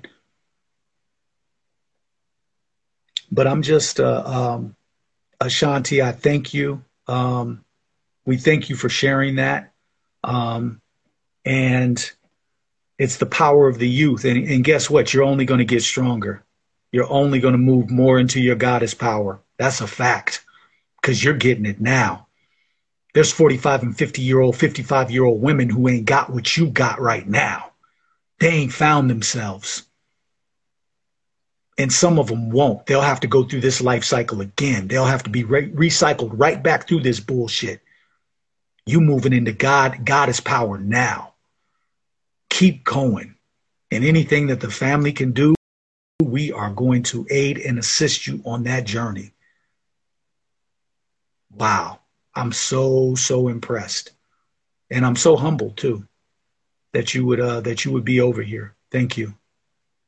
Thank you for sharing. Um, it's not an easy thing to do. A lot of people, um, I've said it. I've said it before that sometimes the, the hardest the hardest person to meet in this life is yourself. Because you got to go into the dark. A lot of times people think that they're ugly. They don't want to look at themselves in the mirror. It's hard to take that makeup off. It's hard to take that weave off. It's hard to take that wig off. And just look at you and find the beauty in that. And get past the European ideology and the European uh, uh, uh, uh, uh, uh, method for how they view you or how you want how they want you to view yourself through their lens. We have to take off the European lenses and put our lenses back on. Go ahead, D. Uh, I actually was just I, I meant to just tap the mic, but um. You know, it's, it's funny you say, you know, it's, it's hard to take the makeup off. It's hard to take the wigs off and all that. And, you know, apparently it's hard to take the bonnets off, too. and, you know, and, you know, to to, uh, to the sister, you know, that, that, that vulnerability is, is very much appreciated. And um, just much love to you, you know what I'm saying, in your journey. You know, um, I just, I, I think I think it's just beautiful, the type of stuff that comes up in our room, man. This is just awesome. It's really awesome. But, uh... I, it's, it's so much that I wanted to speak on the whole time, you know, and, and my, my thoughts are going in so many different directions. Um, so I'm, I'm going to yield for right now. Yeah, there's there's always a jewel. There's always a jewel that comes up. It's always a jewel that comes up. And tonight yes. it was it was Ashanti. She came up, and, and we're appreciative. I uh, want to get to you, Wealth. I want to get to James first. James, uh, you just entered. Did you want to add something, brother, to the conversation? Yeah, real quick. Um, hi, everybody. Doing? My name is James. Um, I got in when we were talking about the bonnets, and uh, us men are holding women accountable for the bonnets. And um, in my generation, uh, I want to hold the men accountable because uh, the do-rags is, in my opinion, is equivalent to these bonnets. Um, if your deem is unprofessional, and um, I had made a post on my Instagram about it. You know, we're holding all these women accountable, but we're not self-reflecting our young men. Also, that is also a problem. So that's all I had to uh, get to the conversation. Thank you. Hey, to that point, um, if, if, if you don't, oh my bad, uh, well, uh, uh, I'm, I'm wait for you, bro. Go ahead. I just mentioned the do-rags, James, because, yeah, I've, I've, I definitely felt that as well. Go ahead, boss. Wow. I just want to say to to Sister Ashanti, you know, uh, names have meanings, right? And the name was powerful from the start because mm. I started with the Ashanti tribe, and the, I felt the sister, right? I felt her. Right, I, I I felt that that knowingness of self, right, and that peace with knowing who you are, being at peace with self. It it shone through in in her commentary and and when she was speaking. Um, I I just want to say, you know, sister. E Thank you for sharing your story, because it, it definitely brightened up my night. Mm-hmm. All right, um, it, it is it is it is like water in the desert. You know, when when we look around at our current times, you know, to know that there's still those indigo children out there. Mm. You know, that are still out there. There's more and more of them out there, and this this environment just like it did for me. It's a lightning rod that attracts us, you know. And um, I just want to welcome you, because I heard you said you, you you just started listening a week ago, and um, I, I just want to welcome you to, to, to this room and, and this environment. Um, I also wanted to to say, you know, the, the, we had the two brothers, uh, Kareem and James, mentioned the do-rags, and Yurima, you had mentioned the sagging, right? And I'm I'm guilty when in my younger days of both, but I, I don't know. Sagging in my days was just a little bit different, but it was still sagging. It was on the hips. It was not below the butt, but that was considered sagging. You know what I mean? And that's something I don't do anymore since I became a man, you know, since I stepped into manhood. And when I learned where it came from, you know, uh, older man, you know, enlightened me where that came from.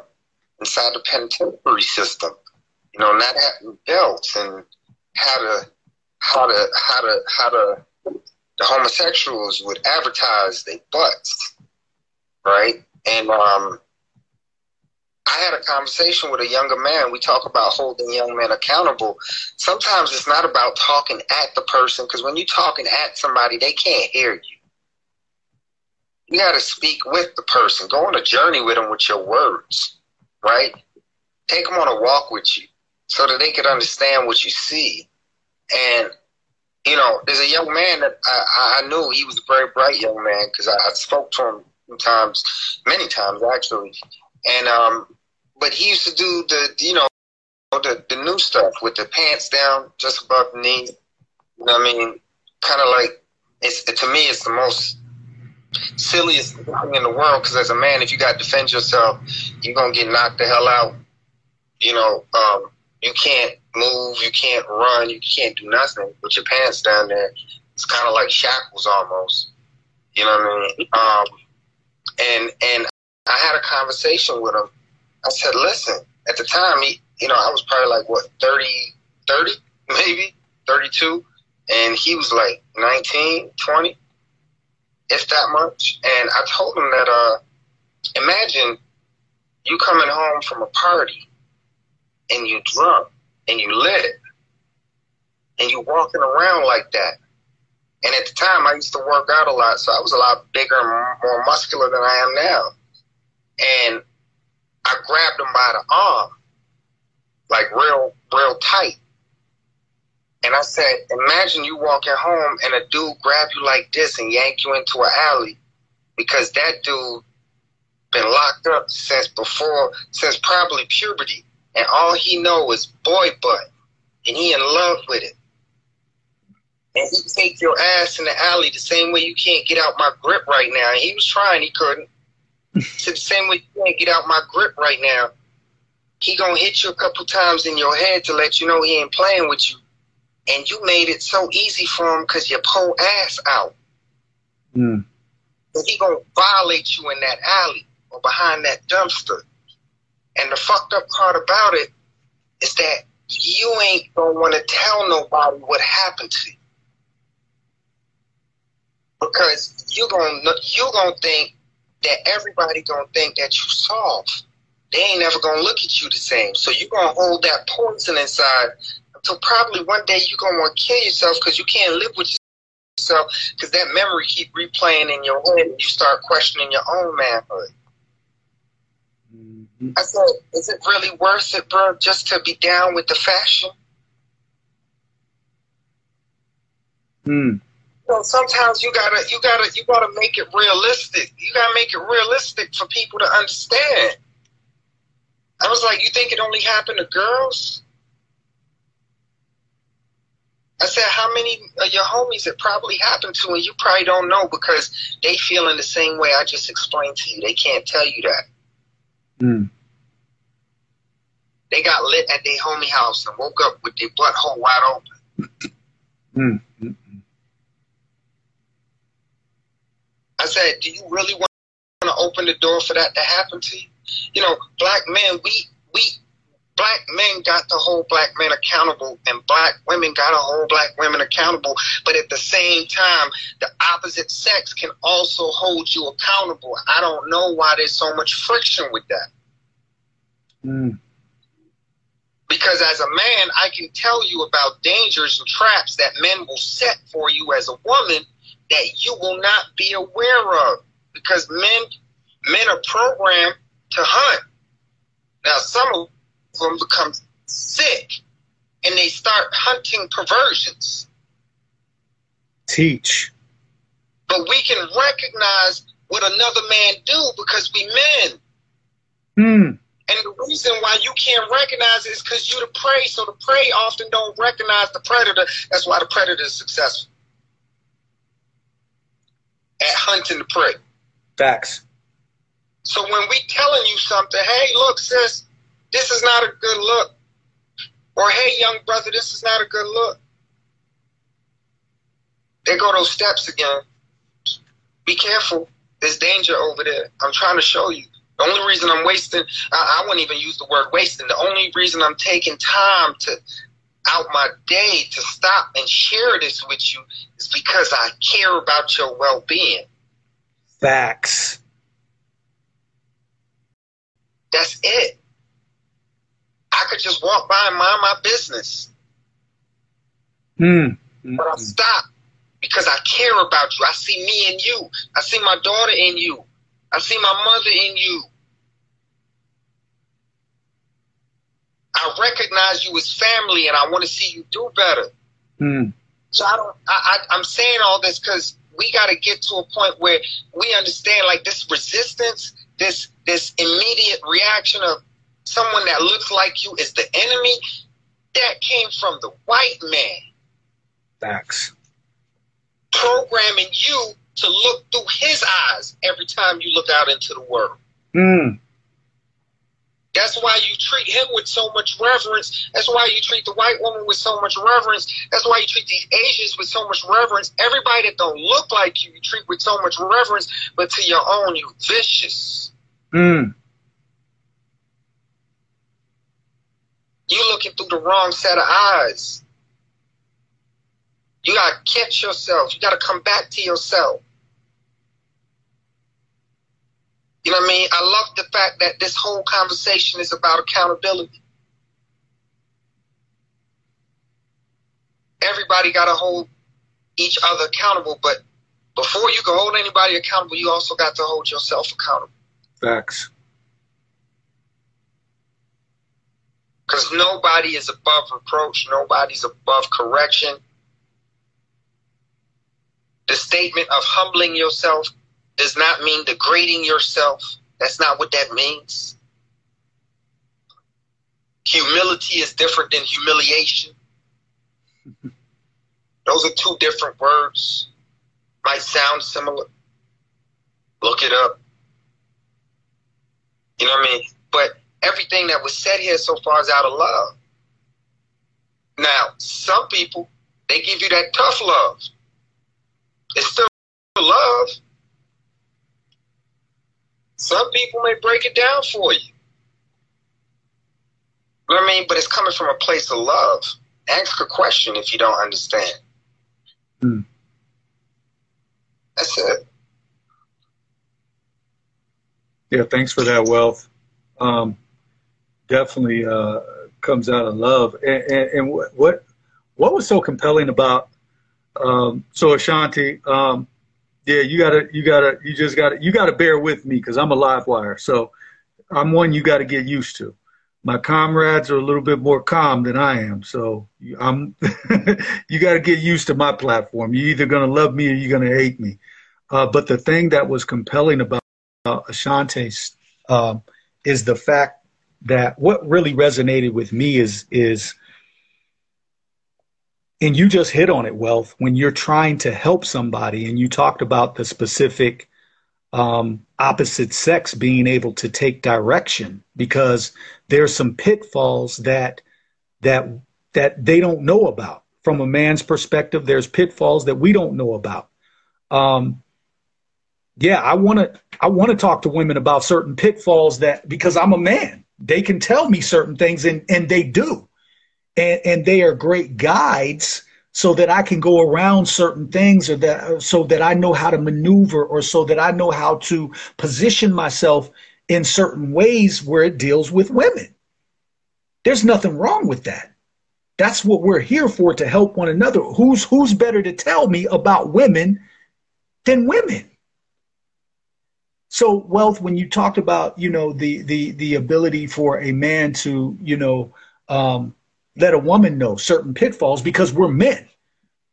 And it goes right in line. One thing I like about Ash, uh, uh, the, the Ashanti's story is the fact that she was willing. She said a key thing, and this applies on both on both sides, not just the woman. It applies on the man's side too. The most compelling thing that she said is she shut up and she listened. She said, because if you're talking, you're deaf. You can't hear.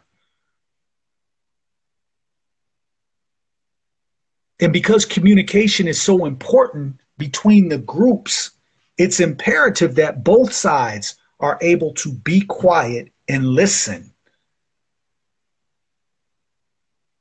And not only be quiet and listen, but but but actually listen and take it in. A lot of times we might be quiet just so we can respond. We're ready to attack. That's not communication. But also, I think it comes to a point where a person has to, in their particular life, they have to be ready and open to change. So when they're ready and open to change, then they're going to be a little bit more receptive to the message. And I want to say this, and then I want to get um, I want to get uh, the brother uh, Jay Ali up um, to to uh, to speak as well. So it's Ashanta. I thank you, Ashanta, for the, for that clarification. Um, but I want to say this. It's interesting, um, and I don't want to put anybody on blast, but uh, guess what? I am. Uh, so. Uh, forgive me, but uh, no, don't forgive me, actually. So Ashanta's thirty. She said she was almost thirty. She's not thirty yet. It's interesting uh, because this is the, the the type of people, just think about the type of people Yurima Karama surrounds himself around. So D is thirty-six. Wealth is forty. I mean, j j just, just, just look at that. Conscious is not that. Conscious is not that. He's not that. Yeah, I'm thirty-two, going on thirty-three on the twenty-fifth. Just look at this. There's hope. There's hope. There's mad hope. There's mad hope. These ain't old heads. These ain't old heads at all. These is young people, man. Dropping jewels. Jewel after jewel after jewel. Facts.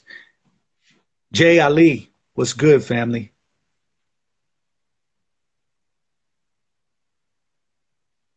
Jay Ali Amaru, what's good? Okay, yeah, forgive me. Uh, first of all, I just want to say I, uh, peace to the gods and goddesses. Peace, and, uh, God.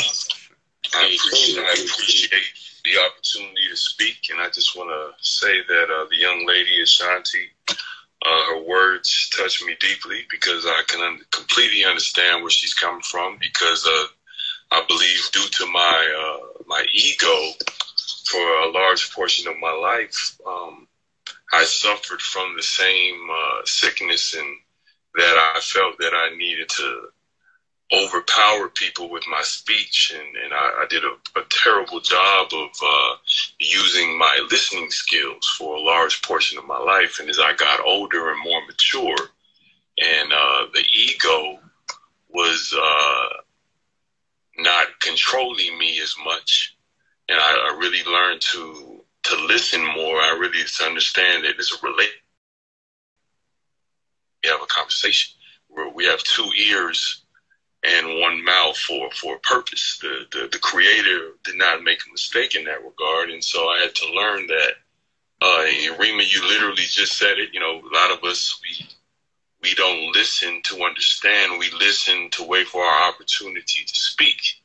And I, for a large portion of my life, I was guilty of that. So, I, so uh, from that regard, for someone almost thirty, knowledge that, that was very impressive to me.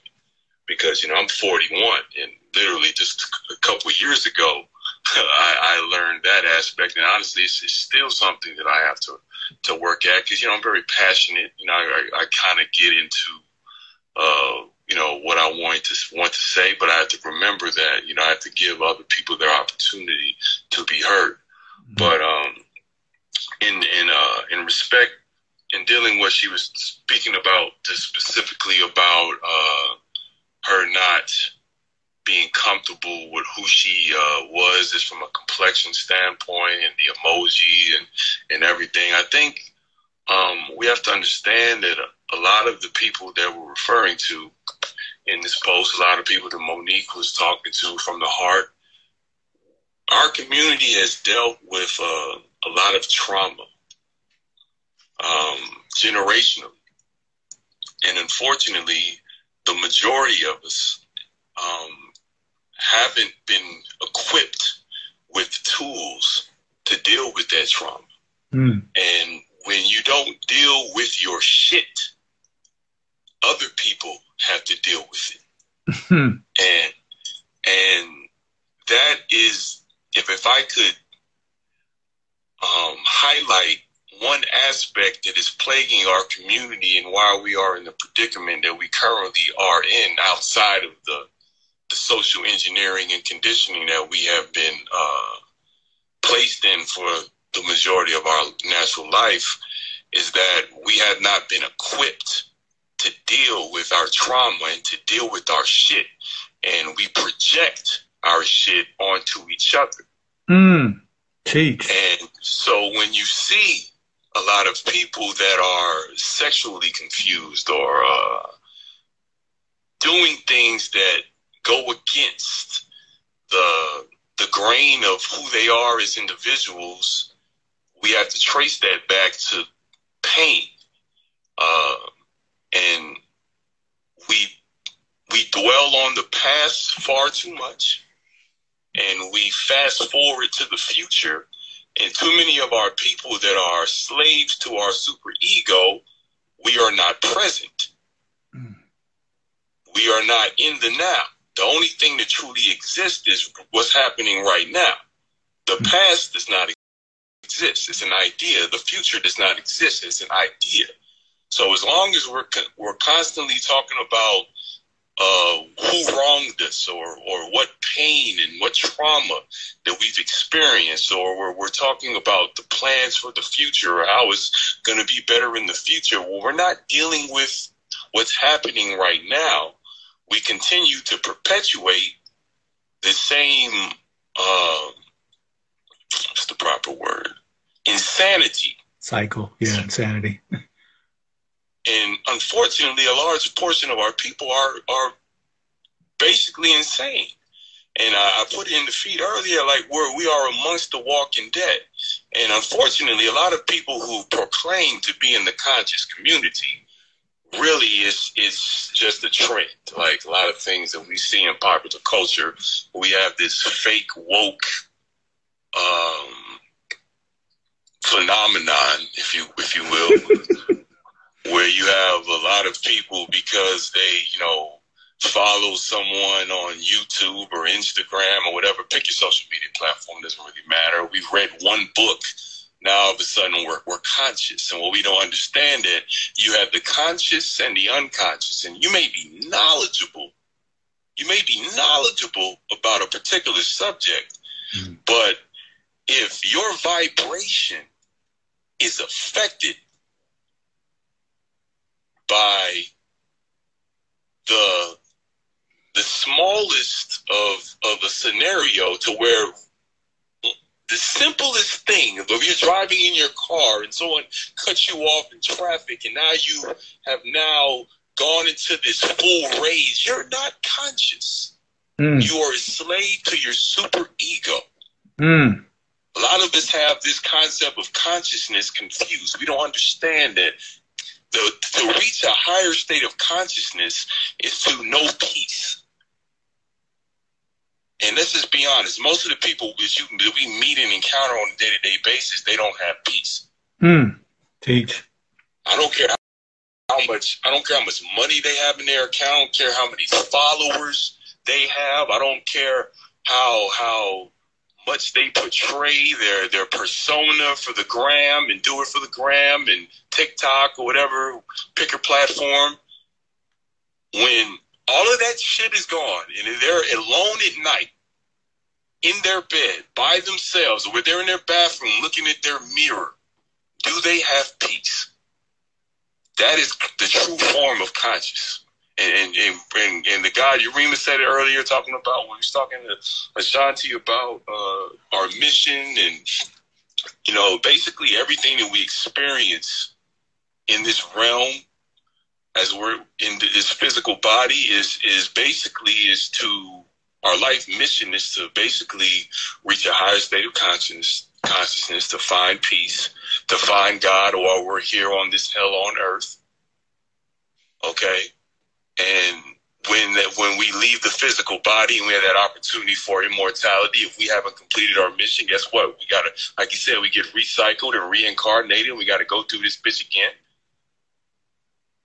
And that's simply because we haven't found peace.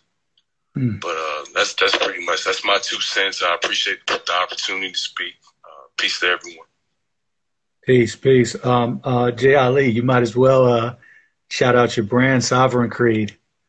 Um, as a matter of fact, I'm not wearing my hoodie, but people need to know who you are, brother. So, um, because you and your wife are doing some some magnificent things, and uh, I'm appreciative. I'm appreciative for all the Aboriginal family that I get a chance to meet that that send me things and that just uh, we just have great vibrational energy. We talk on the phone and and we build. I'm appreciative. There's many people in this room right now that I've had that opportunity to do that with, and you were one of them, brother. So uh, shout out your brand. People need to know who you are. Well, I, I, I'm humble tonight. I truly appreciate uh, that plug, uh, God. And uh, yes, um, the name of our uh, company is called uh, Sovereign Creed. Uh, you can find us on Instagram at Sovereign Creed. Uh, website is w w w dot sovereign creed dot shop, and our our main slogan is we are aligned with the customs and beliefs practiced by our indigenous ancestors. So everything that we do, from the food that enters our body, the way we raise our son, the type of people that we interact with, the the, the way we uh, support our, our community as far as tribal economics is concerned, everything uh, is about, you know, bringing us back to the basics prior to the colonization of these European uh, foreign invaders.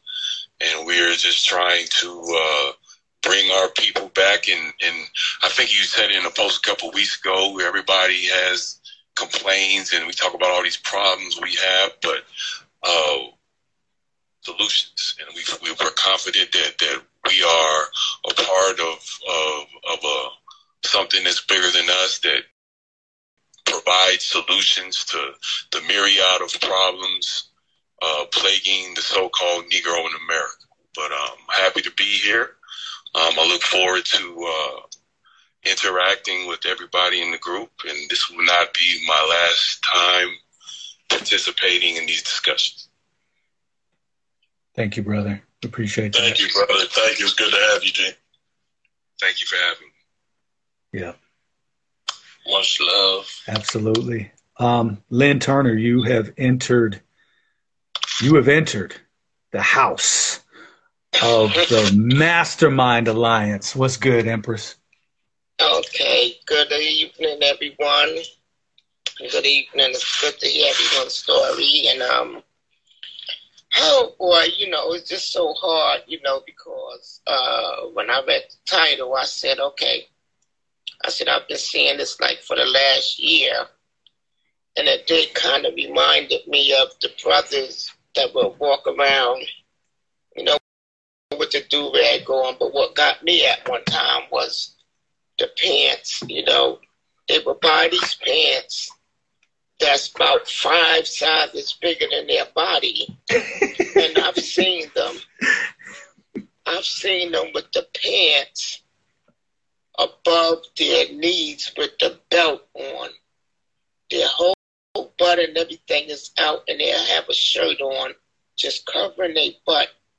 And I would wonder what goes on in the mind when you put your pants on and you taking the belt and you you you you, you strapping the belt in the last hole across your damn legs, across under your butt.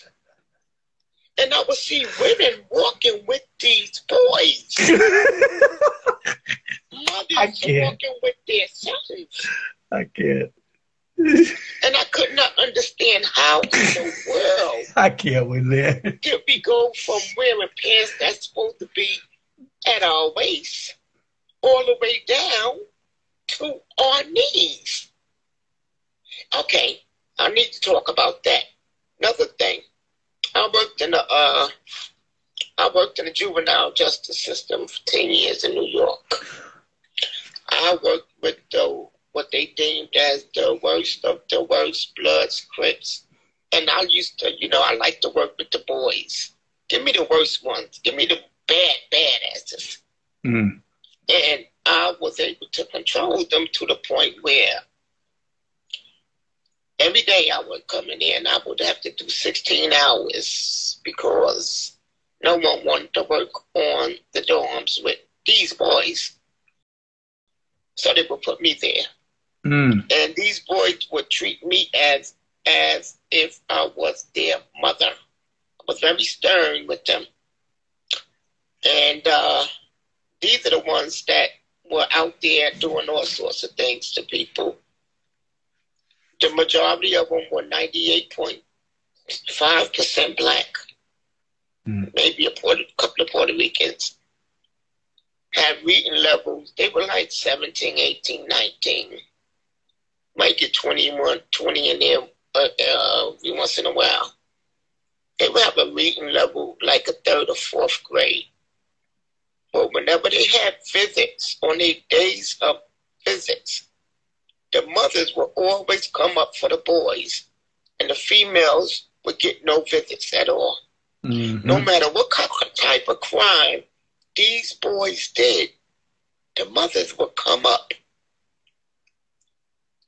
But yet, when I would get these boys by themselves, the ones that was out there killing and murdering and doing all sorts of things, you know, they supposed to have been, you know, this macho guy out on the street. But when I had that key at night and I would walk in their room, they'd be in their room crying like a baby. Miss Turner, can you please come talk to me? And I would talk to them. By the time I finished talking to them, they gained, you know, I gained the type of respect where they would call me Ma instead of Miss Turner. I used to always tell them, no, I'm Miss Turner. But sometimes they said, Lion, you, you my mother. Mm. Some of them right now, thirty-something years old, still call me. Stay in contact with me and always tell me, man, Miss Turner, I sure wish you was my mother. Mm. And I would, you know, what I planted on them, and I always would try to talk to them and let them know they didn't have to live that type of life. But when I seen that they had no other choice in the matter, no fathers around, and they, they named the father, the father was locked up or got killed. When it came to the females, most of the female stories were, I got kicked out because my mother thought I wanted to sleep with a boyfriend. Mm. I was called all type of bitches. My mother didn't want me at home. I was out there prostituting at eleven and twelve. Oh, they come in at eleven and twelve. But when they put on a jumper, they look like a regular kid. When they were eleven and twelve, thirteen years old, they look like a grown woman with a bunch of makeup and everything on. It's the saddest thing. To whereas after ten years, I could no longer work there. Like when I would come to work, I would literally sit in my car for twenty minutes before I walked up in there because that's how my spirit changed. Mm. Once I walked up in there, it was a hellhole. And what got me the most was when you wanted, you know, when you tried to implement a program, something that you knew that was going to help the kids. Oh no, the administration didn't want that to go through. Right. So there was no type of really rehabilitation for these kids whatsoever. and I looked at what all, all of this money, let's say one, you know, kid child stays in there for one day, it's three hundred dollars, you know, but you don't spend this type of money when these kids are released. Hmm. Then when they go to prison, oh, it's like three thousand dollars a day for them to stay. But there's no rehabilitation at all. Then they're thrown back into the community where they still thrown back into the, the, the, the pit of the fire again. And I, you know, my heart just bleeded for, I couldn't, you know, it just bleeded for these boys, these young boys. And my son, you know, he's, he was their age at the time. And, you know, I introduced them because I actually adopted two of the boys mm. from the jail. They're thirty-two years old now. I adopted two uh, um, identical twins that I knew they didn't belong in there. And I want a good home. And I brought these boys to my home at sixteen years old. Mm. And to this day, they, they say, Mom, we want to go around telling people the story, what you did, because there's nobody on earth that would have done what you did. Mm. One of the ch- child, you know, I knew, I, I worked with him, and I knew from the jump that he did not belong in there, that he was just a follower. I said, you don't belong there. So when he was getting ready to go upstate, I told him, he said, Mom, I'm in foster care and everything, you know. I said, why don't, when you get out, we'll come to my house. He didn't believe that. When he went upstate, I was doing the work to become a foster parent for him. So when it was time for him to get out, he said, I couldn't believe it. He said, but Mom, I got a twin brother, and he's up in another jail. I said, oh, my God, it's two of y'all. I said, then, um... Mm. I got to go see him. So I got on the bus. Me and my daughter, we rode like seven hours in New York. Wow. Up to meet the twin brother, to let him know also that he would be coming to my home. And, and I had two daughters, and I had a son. And you're going to be part of the family. These boys came, and they changed their life around. They never got locked back up. They're thirty-two years old now. They're doing the best things in life, taking care of their families. And they always score me an angel, Mom. There's nobody like you. These people don't. And I, I've taken kids out of the foster care system, and I've always told them, the foster, foster mothers don't want, foster parents do not want teenagers. Those are the hardest ones. Those are the ones that They, no one, nobody wants them. Mm-hmm. Now I was like, no, give them to me. I don't want little kids. I want the teenagers, because I can help them teenagers. I've helped over seventy-five teenagers. Not one kid that came in my home ever wanted to leave. Never mm-hmm. gave them no problems. And I helped them straighten their life out. All it takes is a person that's going to listen. Because a lot of them just want to be part of an environment that is corrupting their minds. Once they're out of that environment into a good home, oh, they can change. Mm. I've seen it. I've seen it. Mm, mm, mm. I got one kid that called me on my birthday, holidays, and he spent fifteen years locked up for a crime he didn't even commit. But because he was the youngest at the time it happened, they put the crime on him because they thought that he, by him being the youngest, he wouldn't, you know. Nothing would happen. Uh, you know how it goes. Him being, being yeah. the youngest, you know, he would take he would take the brunt of the of, of the uh, the incident. And he was the sweetest kid, and he had to do all that time. But once he came out, now he's a counselor. He counsels men from Rikers Island. Mm. And this boy calls me, and he, he's gotten himself together. And I love to work with the ones that nobody wants. I said, give them to me. I could show them.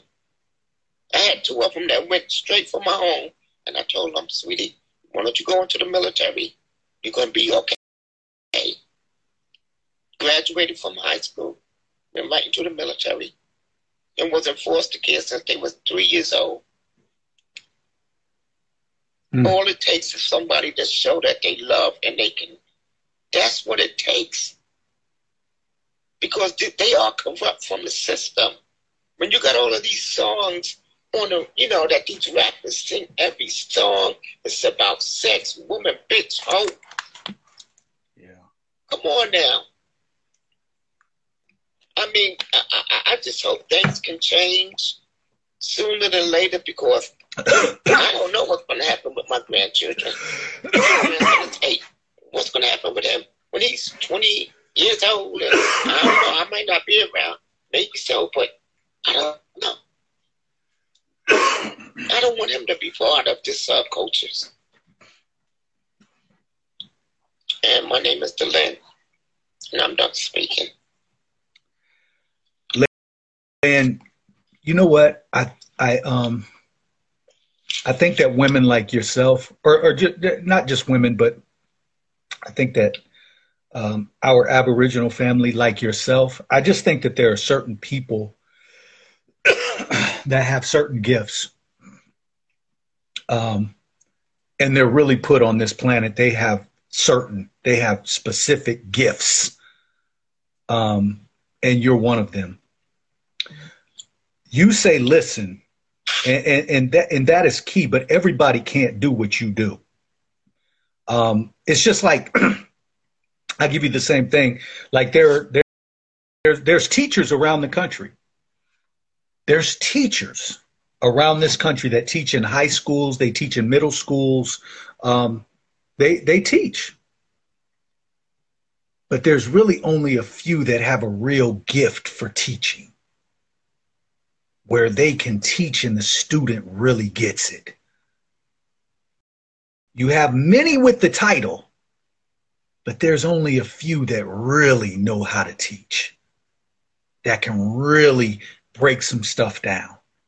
And I think that those people, it's imperative that they that they connect, um, that they really connect, because uh, we need you all. And I'm I'm thankful just just from your story. I I, I I thank you, because our children, they get, they especially the teenagers, black boys get funneled, and our black girls. They're the most under, underserved, whether it's female prisons or whether it's adolescent juvenile facilities. Our young girls are the most underserved. They get the least amount of visits. Uh, but our black boys are shuttled through the system, and you're, and the older they get, the less there is for anybody to want them. So they go through that system. And then people blame them when they enter the prison industrial complex after going through that foster care system. It's like, well, what do you expect? Um, so I just want to thank you for your service. Just as we would thank our, just as we would thank, you know, people coming home from the military for their service. We need to start thanking our brothers and sisters like yourself for your service. Because you didn't have to do that, but you did. And we need more like you to open their doors um, and really have that love uh, for our children. So I thank you. The other thing is, is while you were talking about the SAG, and I had to mute my phone because I was laughing. Um, I often wonder why people don't just take their, why some of these young guys just don't take their pants off and carry them on, on their shoulders until they get to where they're going. Because, I mean, it's. It's basically the same thing. The the SAG ones. Yeah, they should just take them off and just carry them right on their shoulder. Just walk around in their boxers. But, yeah, thank you, Empress. But you see them all inside the supermarket, the store. I, I don't understand. How do you walk with your pants on? Or, I mean, you could imagine what they already saying about us. But to see them, especially back in the early two thousands when it was a big fad, how a mother can actually see her son walk out the house walk around the house with the pants belt around the legs, not not even at the ace, at the waist. I always wondered, how come the pants don't fall all the way down? How do they stay up there like that? Yeah, I don't know. What it's... is the concept that goes on in your mind that you see that? You cannot see that. This is not normal. Yeah. Hey, God, can I, can I chime in real quick? Yeah, yeah, please, yes. Um, this is, and I, I don't know who said it earlier. Uh, I know someone talked about this, the evolution of sagging. You know, I'm, I'm forty-one. I grew up in the nineties, and I believe a brother was talking about it earlier. How it started off with just showing the, uh, the hip line, like you would kind of show off the uh, the the tag or like what kind of label you had, and then as we got deeper into it over the years, it, it it went from the showing from the hips to below the, the butt crack, and you know, obviously, you know, we know where the the origins come from, but we have to also understand that this whole concept of sagging has also been socially engineered, uh, because a lot of these young men who uh, partake in this this insanity have uh, adulation towards a lot of these these hip hop acts, and you know, we remember during the two thousands where, you know, the, the Little Waynes and the, yeah. just the, not to play put point a finger, but you know, I'm sure he had a, a a large influence on a lot of the dress codes uh, that we currently see, and I'm sure there's there's other people out there I can name. He's just the, the main one that, that comes to mind. And, you know, a lot of these kids and, uh, you know, uh, a lot of generations, they, they want to express themselves. Yeah. And so they feel like by sagging their pants that they're, they're expressing themselves. But what they don't understand is they're doing more harm to themselves than they are doing good. And so for that, that need to express themselves with, with this, this sagging, if you will, and whatever else, whatever other form of expression that they're trying to create, that they are, I don't know, it's just hard to even put into words. It's just, it's just they're, they're, they're basically, they're, they're gone. They're, they're mentally gone. Mm. And as the elders, we try to correct them on, you know, dress codes, but see, this is the issue. Too many of the, the so-called elders or, or, or the people our age and older, we aren't doing what the fuck we supposed to be damn doing. Mm. And because we aren't living the way we were destined to live like the ancestors, and because we're out here perpetuating all these agendas, these young people are looking at a lot of of older generation, like, who the fuck are you, to excuse my French, but who are you to tell me how I should dress or how I should speak or what I should do, when you're out here perpetuating these agendas? And if we want these young people to start getting on code and pulling up their pants and uh, stop wearing hair bonnets and start uh, treating themselves with respect, well, the so-called fake woke, fake conscious people, well, we need to handle our shit too. So it's it's mm-hmm. it's it's like the topic of the discussion from the beginning. So it's accountability. You know, uh, we we have this this this culture: do as I say, not as I do, mm. type of mentality.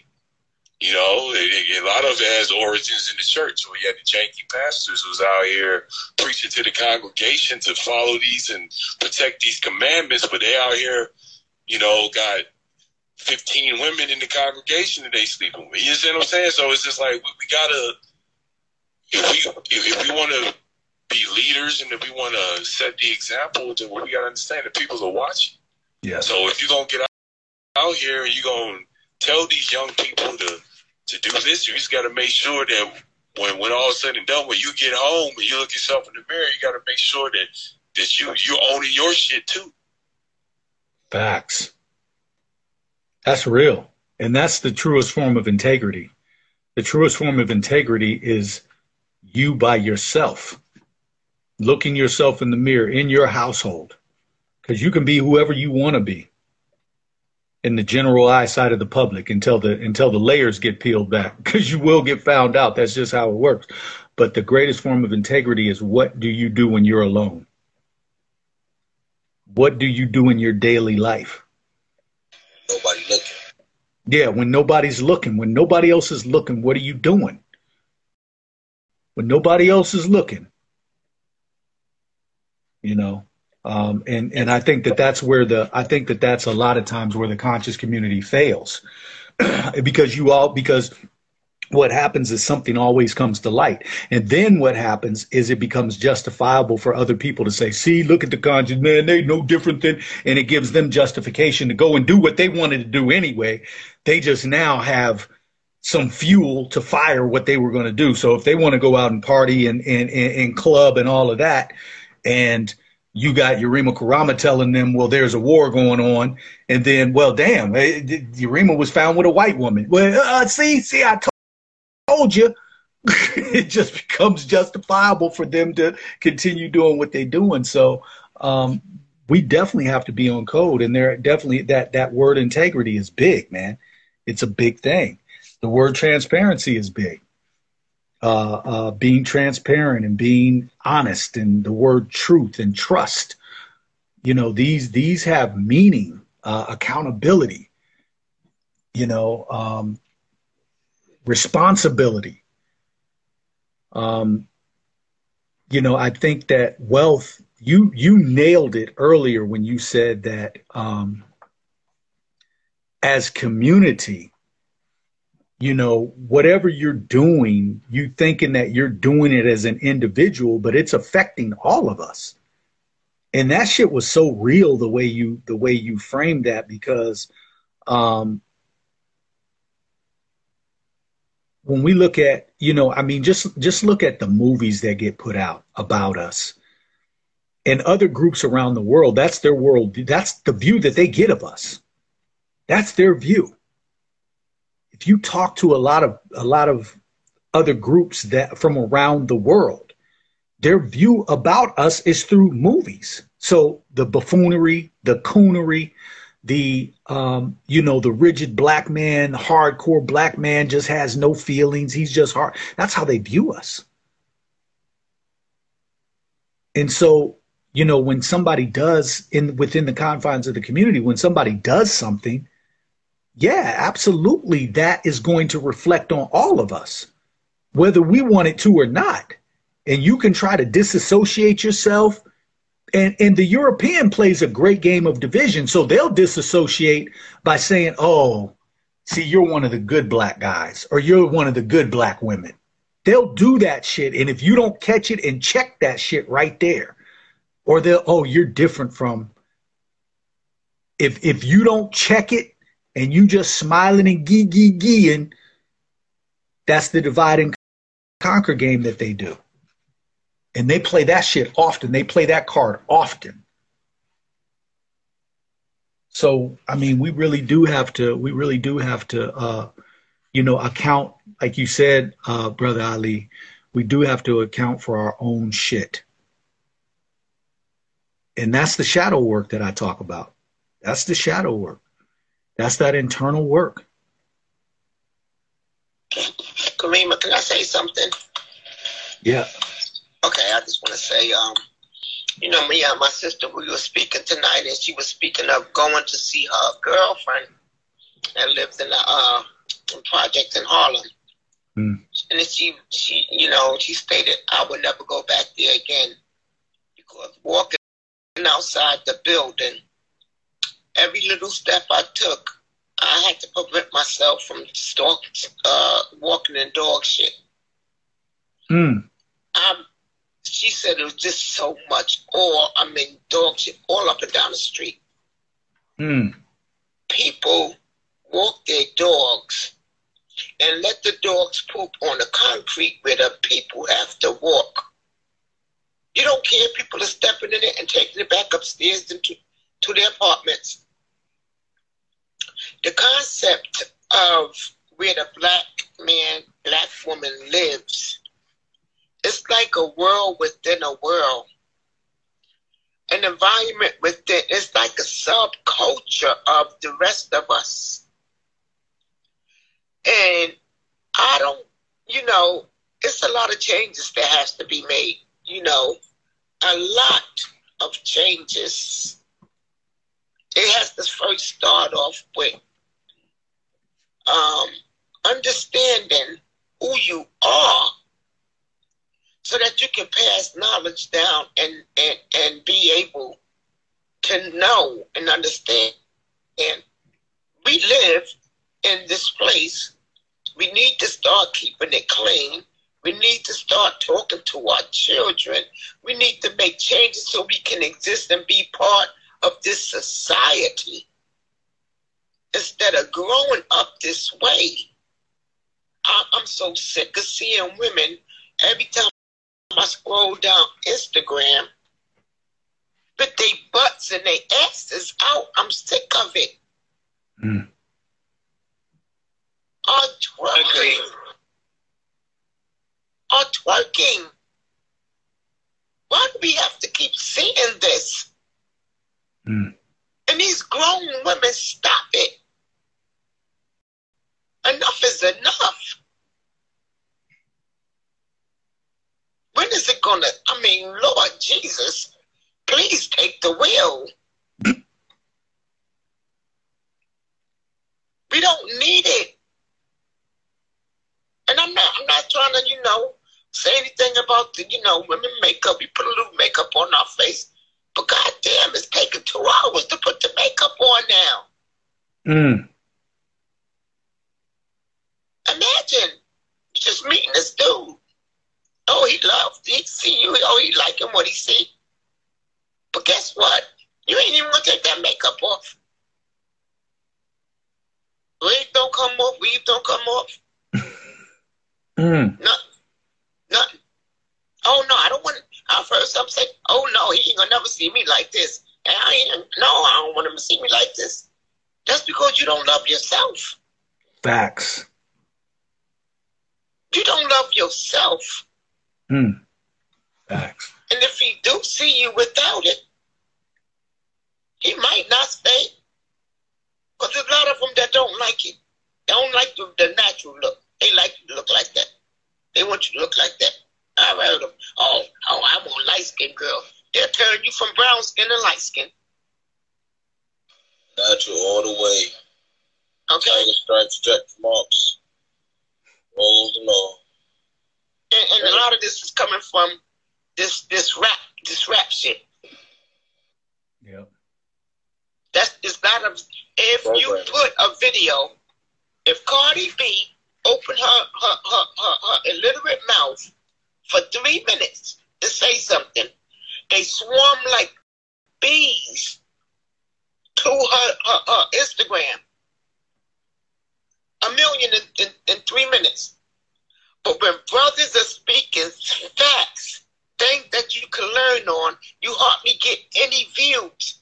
You'll go over there to hear nothing. All of that crap. Mm. But when somebody trying to speak facts, oh no, y'all don't want y'all don't want that. It's too boring. No, no, no, you ain't saying nothing. You're talking about wow. Idol worshiping, taking the old shit.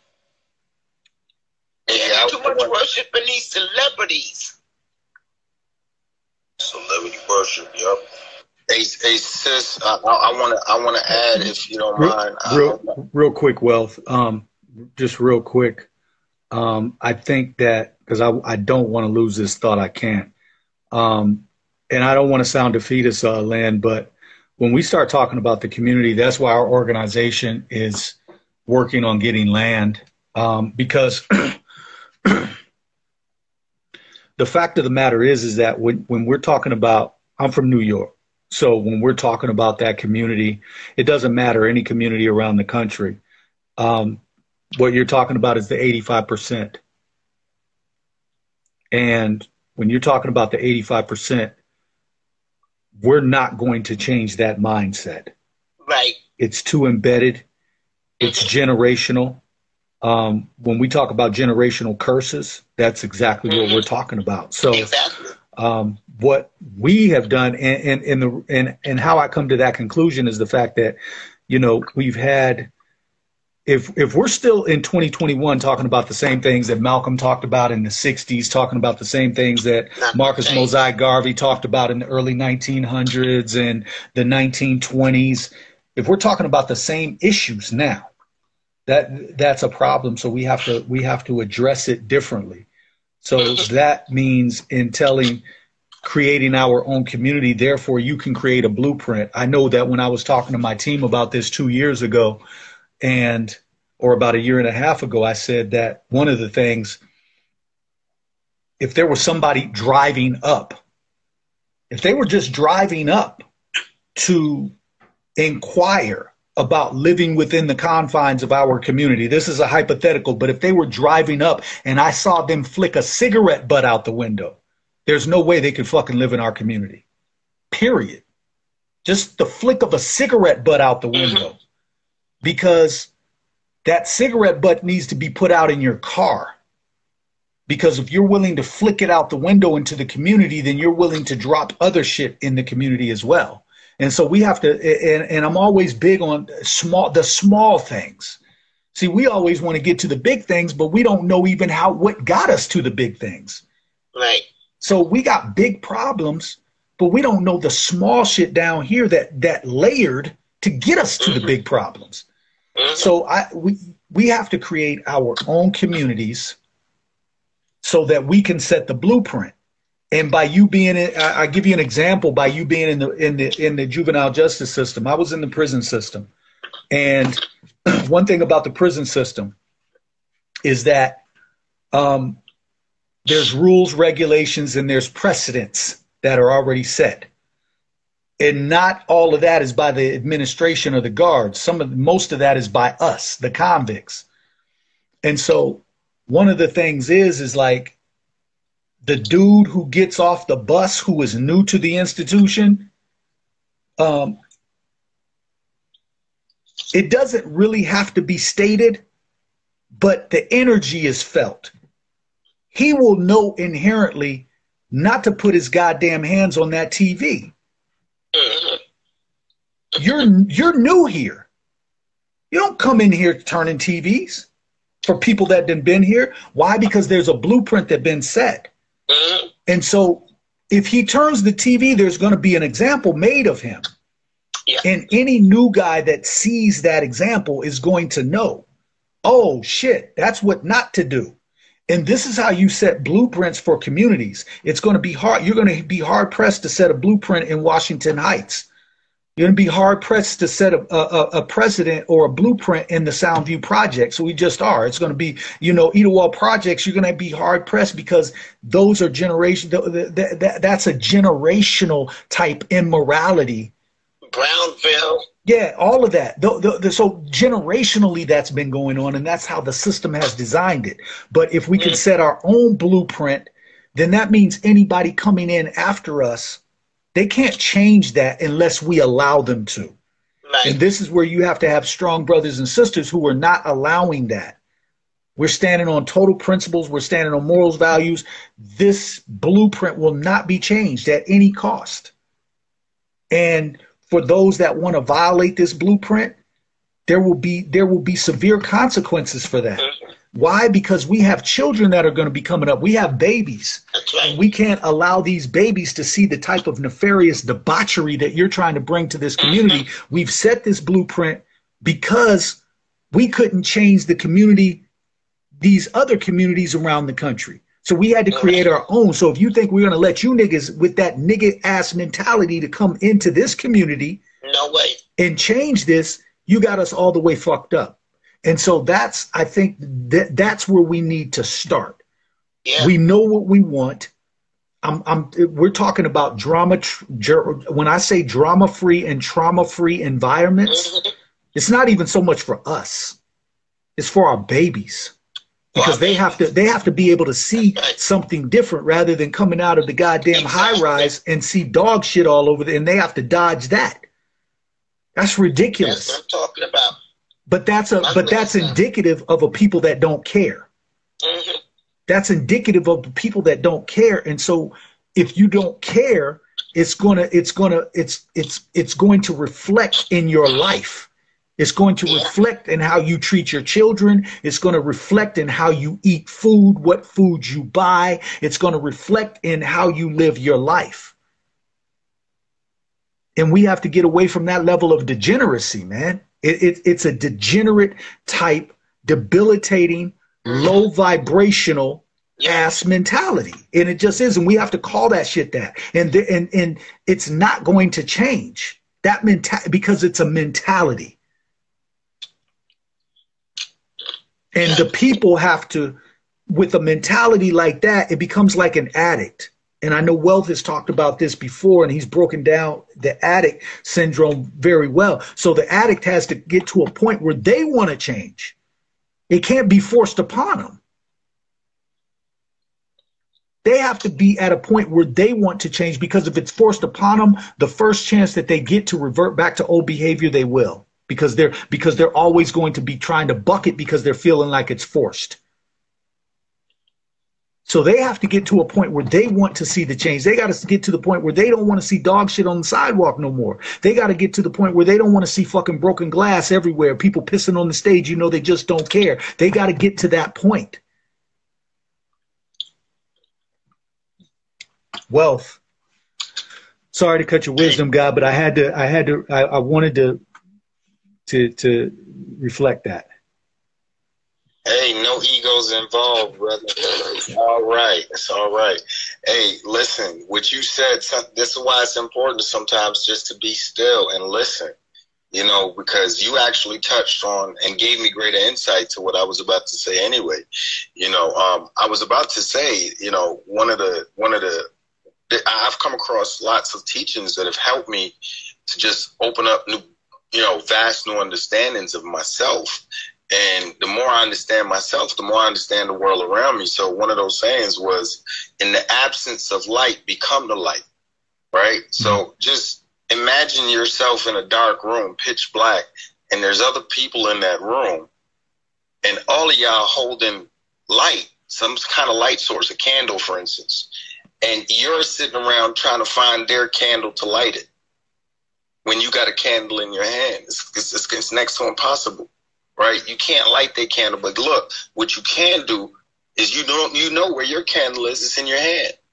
You can light your candle. So in the absence of light, when it's, when everybody else is doing some, some shit that you don't like, you got to be the change you want to see. And that requires you to go within, right? Myself, I'm speaking from, from my own experience. And I've said this before on here, you know what I mean? The more I went inside myself and listen to myself, listen to those thoughts that was going on inside my head, listen to, to, to, to really realize that a lot of those things that I thought was my thoughts wasn't even my thoughts. They was thoughts that I picked up from the world and adapted them and thought they was my thoughts. But when I found my true thoughts, I realized that I didn't want none of that shit. I, I didn't agree with none of that shit. I was operating off somebody else's operating system.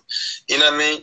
And, and like, the more you do the shadow work, or some, you know, I, I may refer to it as, as meditation, so that you can go within. You know, when you go within, you start to find all the answers and solutions to the things outside yourself. You can't, if you can't affect change outside yourself, the change you're looking for, until you affect that very same thing inside yourself. So you can't, I can't, I can't go out here. And, and I'm not going to say find love. Listen to the words I'm saying. I can't go out here and receive love if I don't know how to give love to myself. Mm. I can't do it. It's not, it's not possible, right? Because I, I, I don't have that connection to it inside myself. And, and when we talk about that mirror, you know, it's not so much as a physical mirror, but it's going inside to see who you really are on the inside. Look at yourself from the inside. Right. And that's a place that a lot of people are so uncomfortable going, because I was one of those people. Mm-hmm. It's a scary place if you ain't never been there before, because you don't know what to find. You don't know what you're going to find. And a lot of times that's where a lot of that pain and that trauma lies. And you've been running, running from the trauma like an addict looking for quick fixes to fix that pain and that trauma. You running from it, and, and you're doing all these, these, these things that's not It's not fixing the pain. It's just a Band-Aid on a gunshot wound. Right. You know what I mean? So, you know, when I went inside, and I and I and I and I and I hope that y'all hear this, and, and you just try it. Stop running from yourself and be still for a minute. Find some quiet time and some quiet space. Even if it's three in the morning where everybody else is asleep, if you live in a house with a whole bunch of people, you know what I mean? Find some quiet time and just sit still and listen to yourself. I can't listen to you until I learn how to listen to myself. Mm. I mean, truly listen, like the brother Jay was talking about, Ali. You know what I mean? Like, you can't truly listen, because to listen, you got to be still. You got to be still in your thoughts. You got to you got to be in receiving mode. You got to be still. And if you don't know how to be still because you always move it in your thoughts, you can't listen. You're just waiting to respond. Mm. Because them programs is being triggered at everything you hear. So the message can't even resonate and reach the destination, which is inside yourself, so you can process what you're hearing. You know what I mean? A lot of this starts from just doing the work. And, and when you started talking, Yurima, about, about building that community, I smiled to myself because I heard it. That's an outgrowth of doing the self-work. Because I know lots of us here have done that self-work. You know, we might be at different stages of the journey, but we've all began doing, I, well, I ain't going to say we've all, but I know many of us here in this room have begun doing that self-work. And what it did was it made, because you could recognize that work in yourself, you recognize that work in other people now.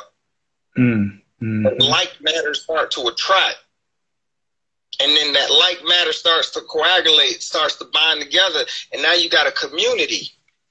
Mm-hmm. That community now has become that, that light in the darkness. Right? And other other people are going to be attracted to that. Right? It's, it's, they, they, they, other people that's on that journey is seeking, because we can't go out there and make them change. You can't do that. But you can be the example. You can be the shining light in the darkness that will attract those people, the right people. And mm-hmm. and you're going to attract some of the some of the other ones in the dark too, because when your light come on, everybody going to see you. Mm. Right? Mm-hmm. And the ones that don't realize they got a candle in their hand, they coming to you too, but they coming they coming with the intent to take your candle. That's the difference, right? Instead of getting the candle lit, you know what I mean? So you know, yeah, but but it's it it's it's worth it, because there's a peace there. There's a peace there that now you're not yearning no more for something outside yourself. You realize you had the keys to your own locks all along. Mm. Mm-hmm. I mean, hey, I, I just I was just listening to the room, and I kept hearing it, and I, I and it was being said in so many different ways, and there's no coincidences. It was just it was just it was beautiful, you know what I mean, to just hear it from so many different different uh, voices and, and different words, but it was all saying the same thing. You know what I mean? Like, we got to start doing the individual work, because that's where freedom is. The freedom starts there. You got to free yourself first, right? So that's all I wanted to add. Facts, facts. So, family, we've been on for um, uh, what, two hours and forty-five minutes. Um, I'm about to get off. I'm going to shut it down. Uh, I think it's been great conversation. Um, it's been a great build. Anybody else want to add anything before we step away? Yeah, I enjoyed it. I enjoyed it. Looking forward I just, to I the just, next one. I just want to say one last thing. Um, God, um, yes, and uh, Brother Wealth is throwing darts and, and hitting it all the way around. I just want to say that when you only care about the truth, regard whether it's about who you are as an individual or just about just the truth in general, you it, it, it does wonders if you're cutting back all of that excess fad and bullshit. You're not so much worried about people's perceptions of you or, you know, uh, image. You know, you only deal with the, the reality and the truth about who you are and, and where you're going. And I think too many of our people are concerned with all the other shit instead of being really focused on the truth. Because, and like he said, the truth can be a very scary place if you're not ready for it.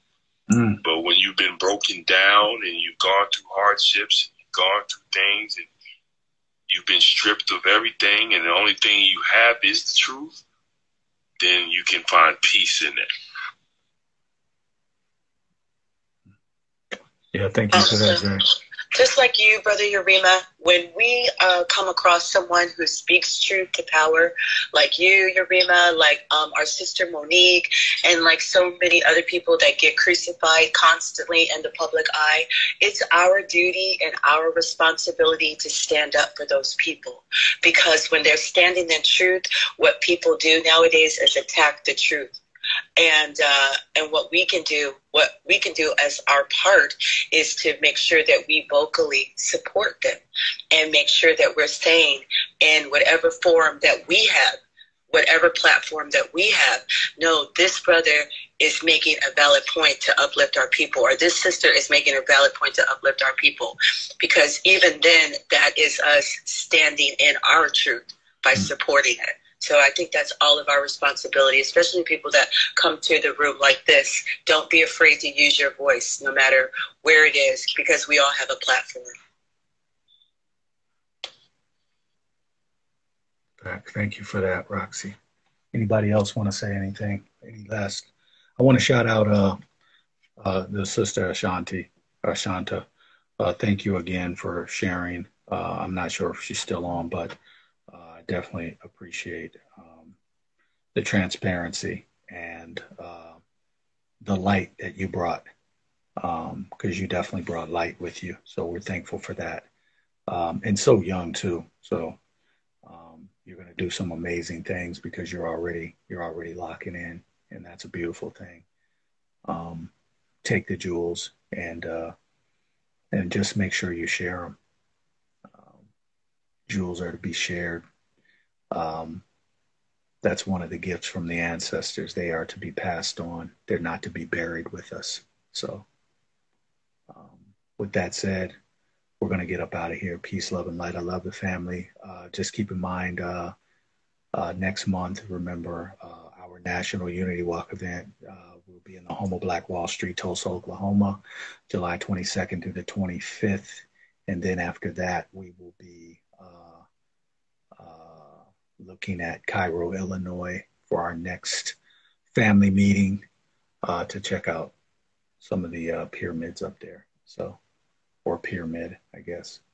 Uh, we'll figure it out, but we'll keep you abreast of that. July twenty-second through the twenty-fifth, and then after that, it'll be either end of August or beginning of September. I would like to have it maybe end of August. Black August is big. Shout out to uh, George Jackson and Jonathan Jackson on that. Ashe. So with that said, uh, peace, power, and light to the family. Peace to the gods. Peace, y'all. Peace. Peace to the fam. Peace, and peace to the gods. Peace, peace, goddesses. Peace. Peace, peace, fam. Look it up. Flawed individual. Thanks for keeping the lights on, Deang. Cindy Ashby Productions. On the wake up.